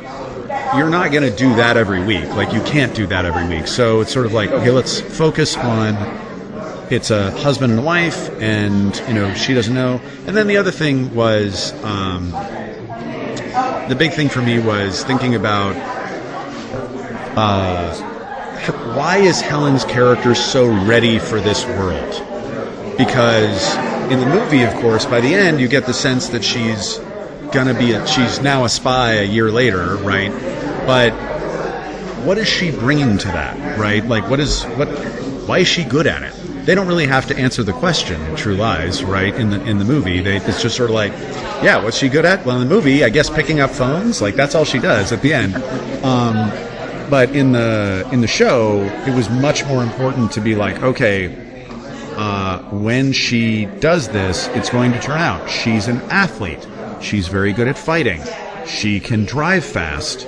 She, um, you know, she's a linguist. She speaks all these languages. She will be very valuable to the spy agency at the point where she becomes a spy. That also led to another big part of the show that was less a part of the movie, which was this idea that, yeah, she was this person. So when she met Harry, she instinctively had that reaction like, yeah, we're peas in a pod. Like, we belong together. Like, you're an exciting dude, and I'm an exciting person, and like, we're both, we're similar. Only to realize over the course of 17 years that somehow she was wrong, that he's just a salesman, that this is. And so that idea that Helen was right, but she didn't, but she thought she was wrong, and then realizes by the end of the show, oh, by the end of the pilot, oh, yes, I was right all along. Yeah, he's sort of a jerk for lying to me for 17 years, but it's reassuring in the sense that we do belong together after all. And so that becomes the foundation for things going forward. One of, one of the, the, the changes that I picked up about the, the series versus the movie was that you don't wait to get Helen into into the, the journey, like the action. What what went into that decision to not make us wait for that and just to kind of open the show with the two of them on a mission together? to open the show. Uh, I mean, to to, op- to to to to do it in in episode one Yeah, as opposed to yeah. Yeah, But to be honest, it was a big debate, um, and you can agree with this or not. Like this, this was my take on it. Go ahead. Um, I really explored what would it have meant to keep Helen in the dark for multiple episodes, and there were people that really wanted to do that. Right. My issue was, um, it's fine to see Harry lie to his wife once, right? But if we're in the third episode and they're in another car chase, right? And she's going, Why are we being chased? And Harry's saying, I don't know, it's the cops, you know what I mean, or whatever. Again, the other concern I had was if it's going to be exciting, she has to be in physical danger. And if she's in, and when I think about like my wife, my family, if my wife's in physical danger and I'm more concerned with keeping her in the dark than I am with saving her life, I'm a dick. Like, I, you can't do that, right? And so, my, so even though there was some, you know, I acknowledge there was some comedic potential to keeping her in the dark for longer, I felt like it was going to hurt Harry's character a lot. My other big concern, though, was that's a different show. The Helen's in the Dark show. And at some point, Helen's going to find out. And whatever episode she finds out, the next episode is a whole new show. And so I also said to them, I, you know, when we were talking about it, I was like, yeah, okay, what if we, what if we reveal it in the sixth episode? And everybody loved the Helen's in the Dark show, and now we're doing a different show called Helen Knows, right? Uh, what if they hate the Helen's in the Dark show, and we're like, just hang on to episode seven because it's turning into a different show Call it Helen Knows? I was like, let me just do the one show. It'll succeed or fail. If it fails, you can find somebody else, and you can do the Helen's in the Dark show, and maybe there's another way to do it. Good sense. How do you balance that with the kids? Because it's kids in the dark. And is that going to stick around forever? What's going to happen if that changes? Well, isn't that an interesting question? Uh, I mean, let me put it this way.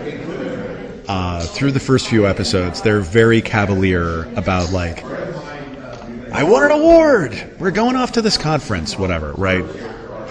Um, eventually, you know, you'll see episode, I mean, this next episode is an episode where, you know, the kids are involved and they realize, like, oh, wow, keeping the secret from the kids is, like, ooh, this is going to be hard, right? And then, you know, as the season goes on, uh, at a certain point, the kids are going to be like, you guys are gone a lot.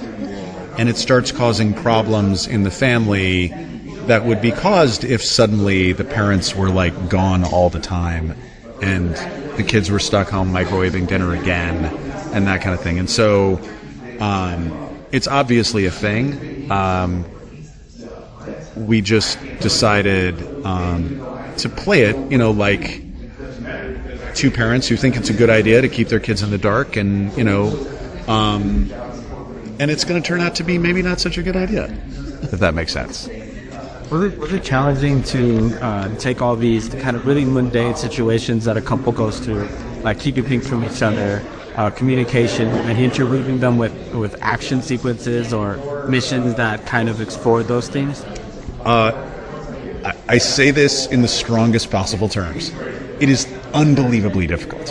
Um, because the thing that we ran into as you're breaking the stories is like you know a lot of a lot of shows you watch they've got like an A story and a B story where it's like okay we're doing the A story and that's like the crime of the week or whatever. And then there's a B story where we talk about our feelings or we talk about like whatever's going on.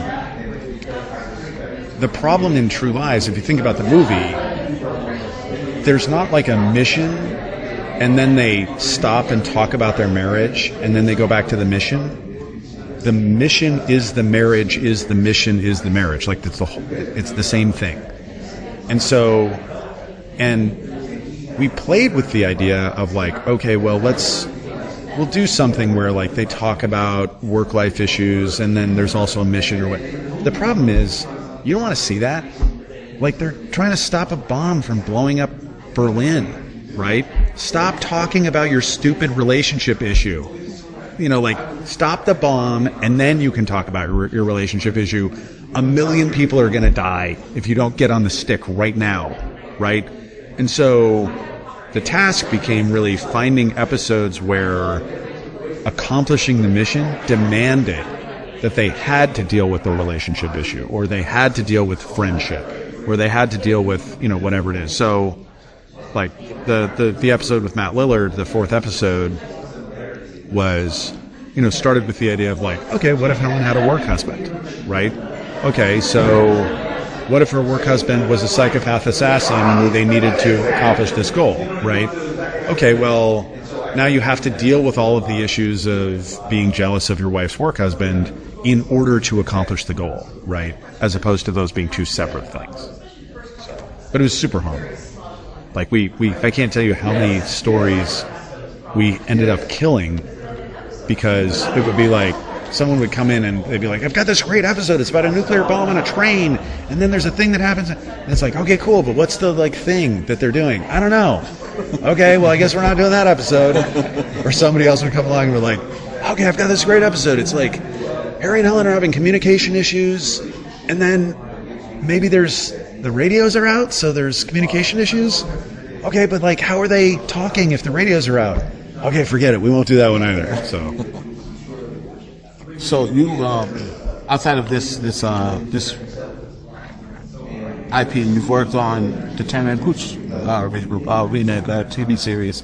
Is there any other like 90s film or 80s film that you think you would want to work on that could work as a television series? Um, yeah. Uh, I mean, it's funny though. Like, um, I don't know. I always wanted to do Aliens or Alien, but like, uh, uh, Noah Hawley's got an Emmy, so oh well. Um, the uh, yeah. So I mean, I think there's there's always stuff. It's it's really like kind of what um, what's the what's the opportunity? Like, what are you allowed to do with it? You know, I mean, uh,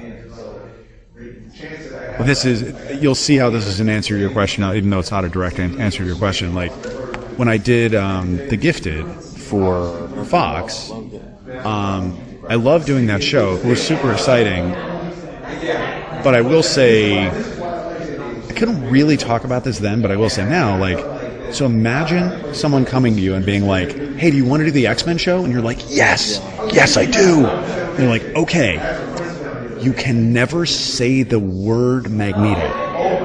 Okay, but like, but, but Charles Xavier, never, ever. Okay, but like, can someone say like, what about Wolverine? Shut up, right? Okay, wait a second. So I can't even say their names? But like, you let me have Polaris, who's Magneto's daughter, on the show.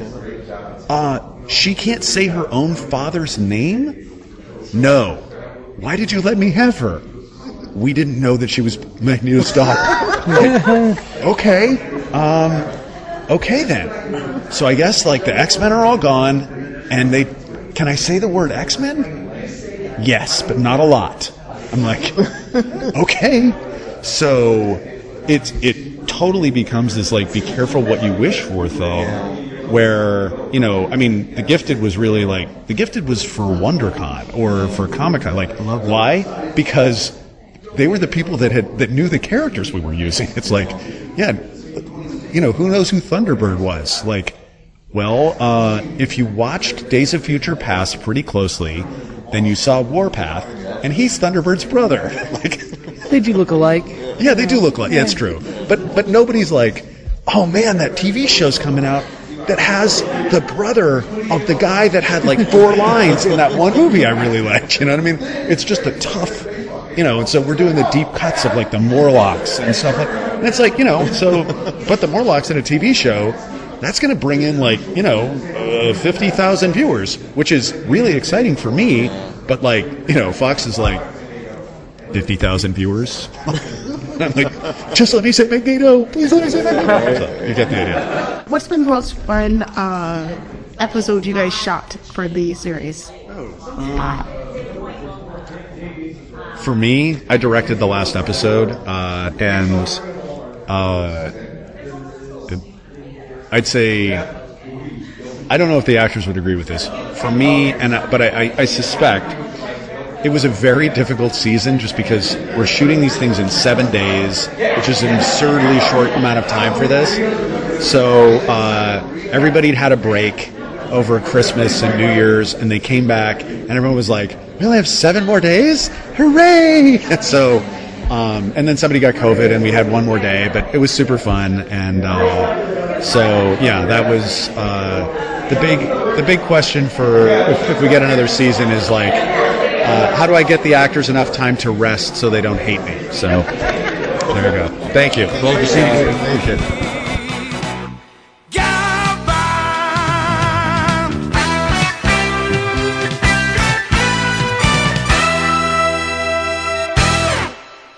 And again, just as before, I want to thank Matt for hanging out and talking.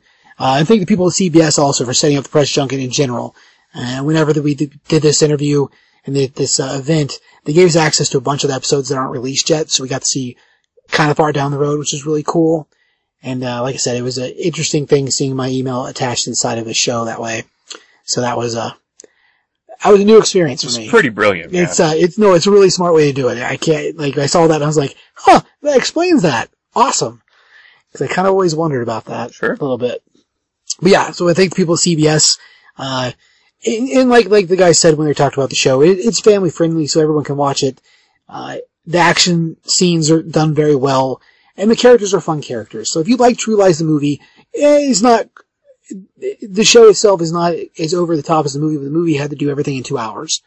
So the show gets the benefit of having more time and developing the characters further. And uh, when it comes to actors, uh, Ginger does fantastic in it too. I mean, she is absolutely great. So yeah, I say give it a shot, guys. I mean, view wise, I enjoyed watching it. The pilot's a little rougher than the rest, but it's fantastic.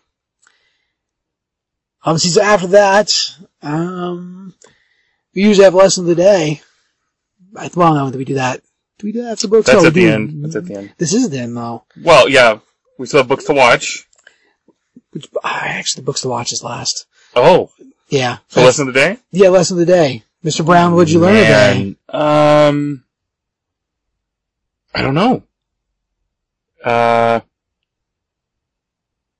the email thing is is just tripping me up. That's pretty cool. Um, I can't think of anything else. Okay. What'd you learn? Man, okay, so this is a little weird. Earlier today, I must have stood in the same position. I can't even believe it. You Like, learned you can get vertigo. I mean, I don't, not as like a, not as like a person that has it, Sure. but I must have had my knees locked.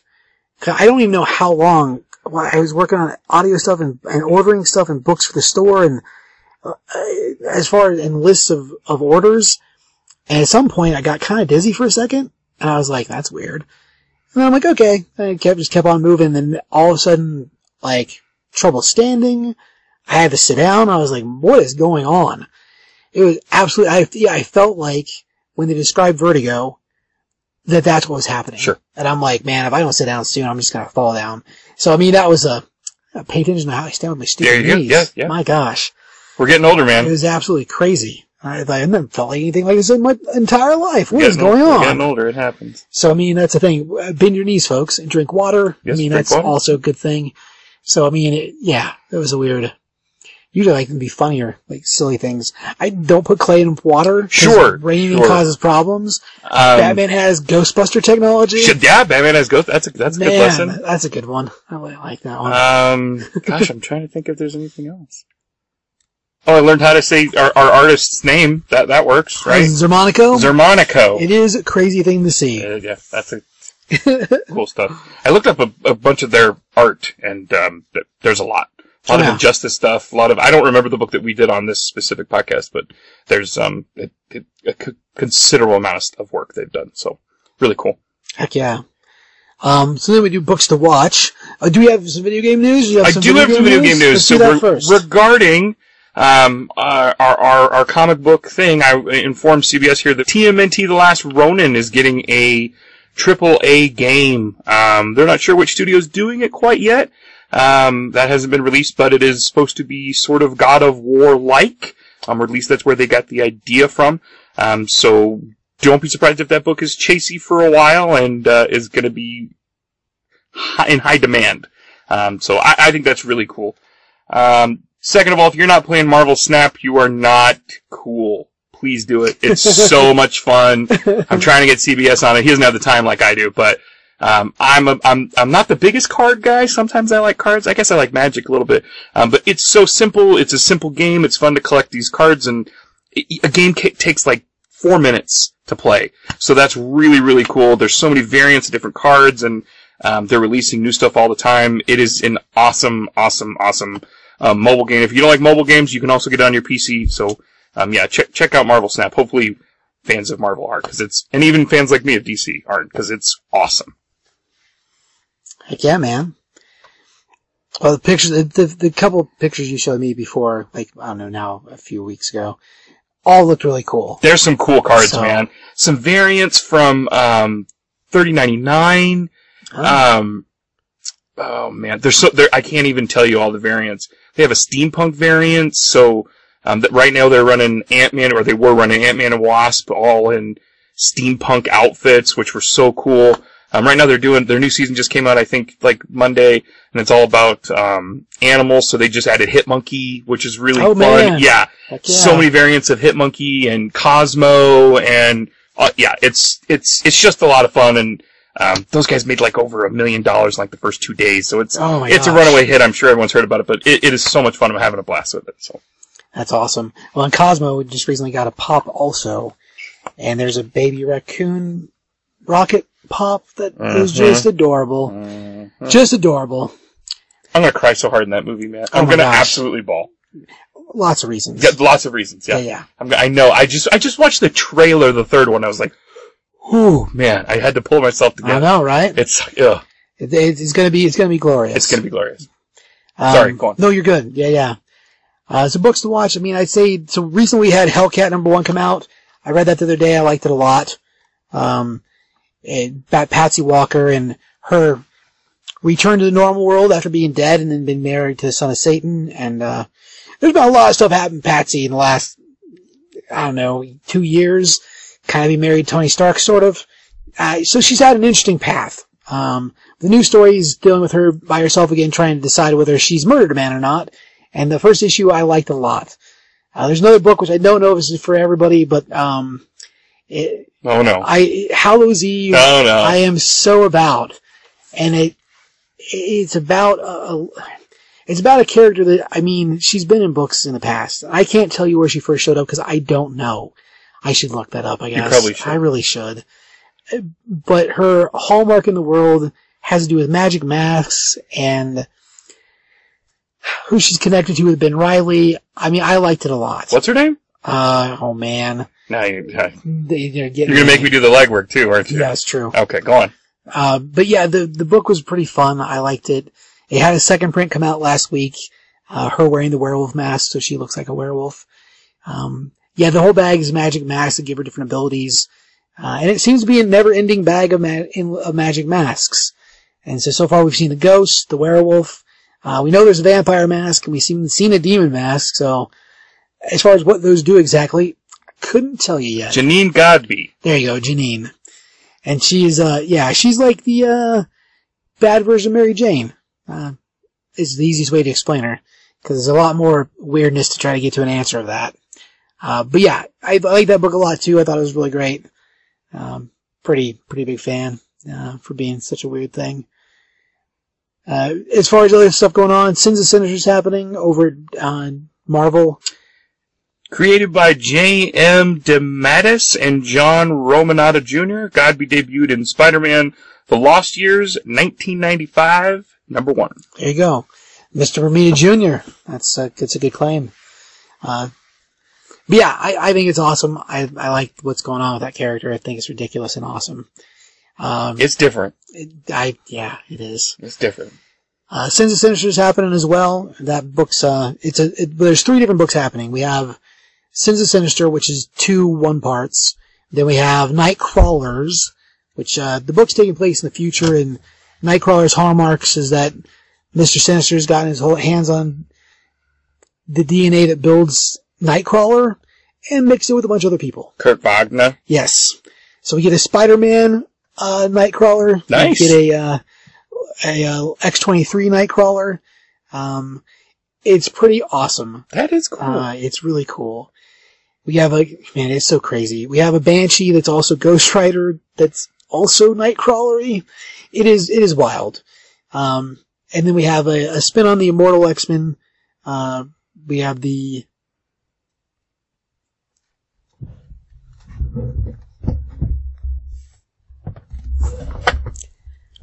we have the Immoral X-Men, uh, dealing with, uh, Emma Frost and, uh, just a bunch of people possessed by Sinister. It's been pretty good. The thing that's cool about it is it, it's, it's, it's in its own series of books and not necessarily infecting every other book. Nice. So, as far as That's what I like. It, it's a little more contained Those than other events that are contained, yeah. So that's really cool. Uh, something crazy happening this month, uh, through the month of April over at DC is, uh, Tom King, um, April Fool's covers. Um, if you don't know, Mr. King is a fantastic writer, uh, written a lot of books that we've reviewed on the show and, uh, a decent, actually, really, really great guy, actually. Like in life, uh, he helped uh, one of the guys who's been on the podcast before, Joel, um, proposed to his fiancee lady several years ago. Um, so, I mean, the dude's a, he's a cool dude. But when it comes to art, either he's a fantastic artist who just knows how to be terrible, or he really is just god awful as a drawer.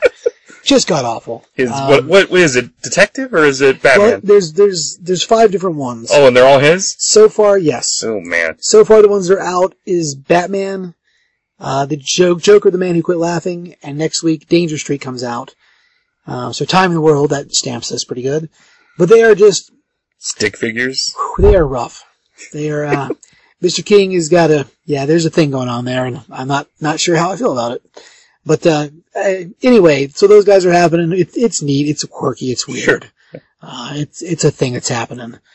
Um, yeah. As far as books, we're getting ready to have a green new Green Arrow series come out, and I'm pretty stoked for that too because the guy doing the art for it um, has done other books in the past I've liked, and so I'm pretty pretty into that idea because we haven't had a proper Green Arrow book. It's been Oh, yeah. I don't know, like five years I was gonna maybe. say, yeah. So it's been a minute. So if you're a fan of Oliver at all, um, I think that one will be a good one to, to check out. And being it's just starting a brand new run of things, uh, I say get on it only because I've seen test pages and the, the art is good. So, but yeah, that's that's what I got. I mean, there's other stuff in the works, but I, bleh. Nothing I can think of. Yeah, right. Yeah, we covered a lot. Yeah, well, I mean, it's, it's yeah. Again, sorry, it's like my, it's like I talked all week. Nah, you It's sound fine. Freaking terrible. so bad. I mean, I did, I did do an episode of The Men Who Look Bad in Spandex last night, uh, with my buddy Max over at 93.1. So if you guys haven't checked that out, gosh, I should say that earlier in the podcast. Yeah. Then you should check that out too. Uh, it's another fun show and Max is a great guy, so, uh, you should check that out. Uh, if you haven't listened to our other sister podcast, the, Men uh, the Never Been Done podcast, uh, it's been a minute for episodes there too, but we're dealing with the same people, same problems, same things. So, you know, if you want a little more, uh, R-rated, Spicier. spicier, there Spicier. you go, spicier. There you go, A little more spicy stuff, check that out. Um, our buddies at the, uh, Scovillionaires on YouTube, uh, if you like spicy things, man, it's a good segue. Ba-ding, Ooh, it's nice. almost like Way to go. Way to go. Wow. Uh, they have videos coming out, um, pretty regular. Um, They just had one up last uh, two days ago. So I did. yeah. And I actually went up, I was out in San Diego, or out in, uh, Anaheim.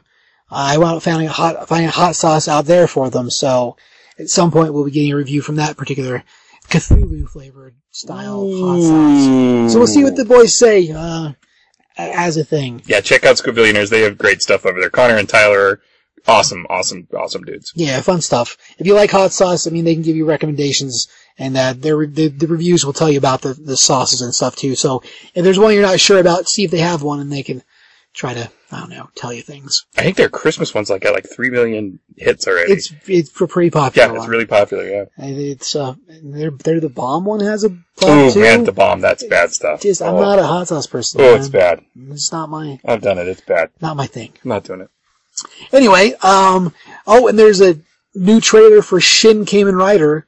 So if you know, don't know, you should really know because it's awesome. If you saw Shin Godzilla, similar concept except Kamen Rider. So you know, there you go. You lost me at shit. Yeah, uh, yeah, we gotta see, we gotta see Godzilla. Uh, Taki, Taki. Taki.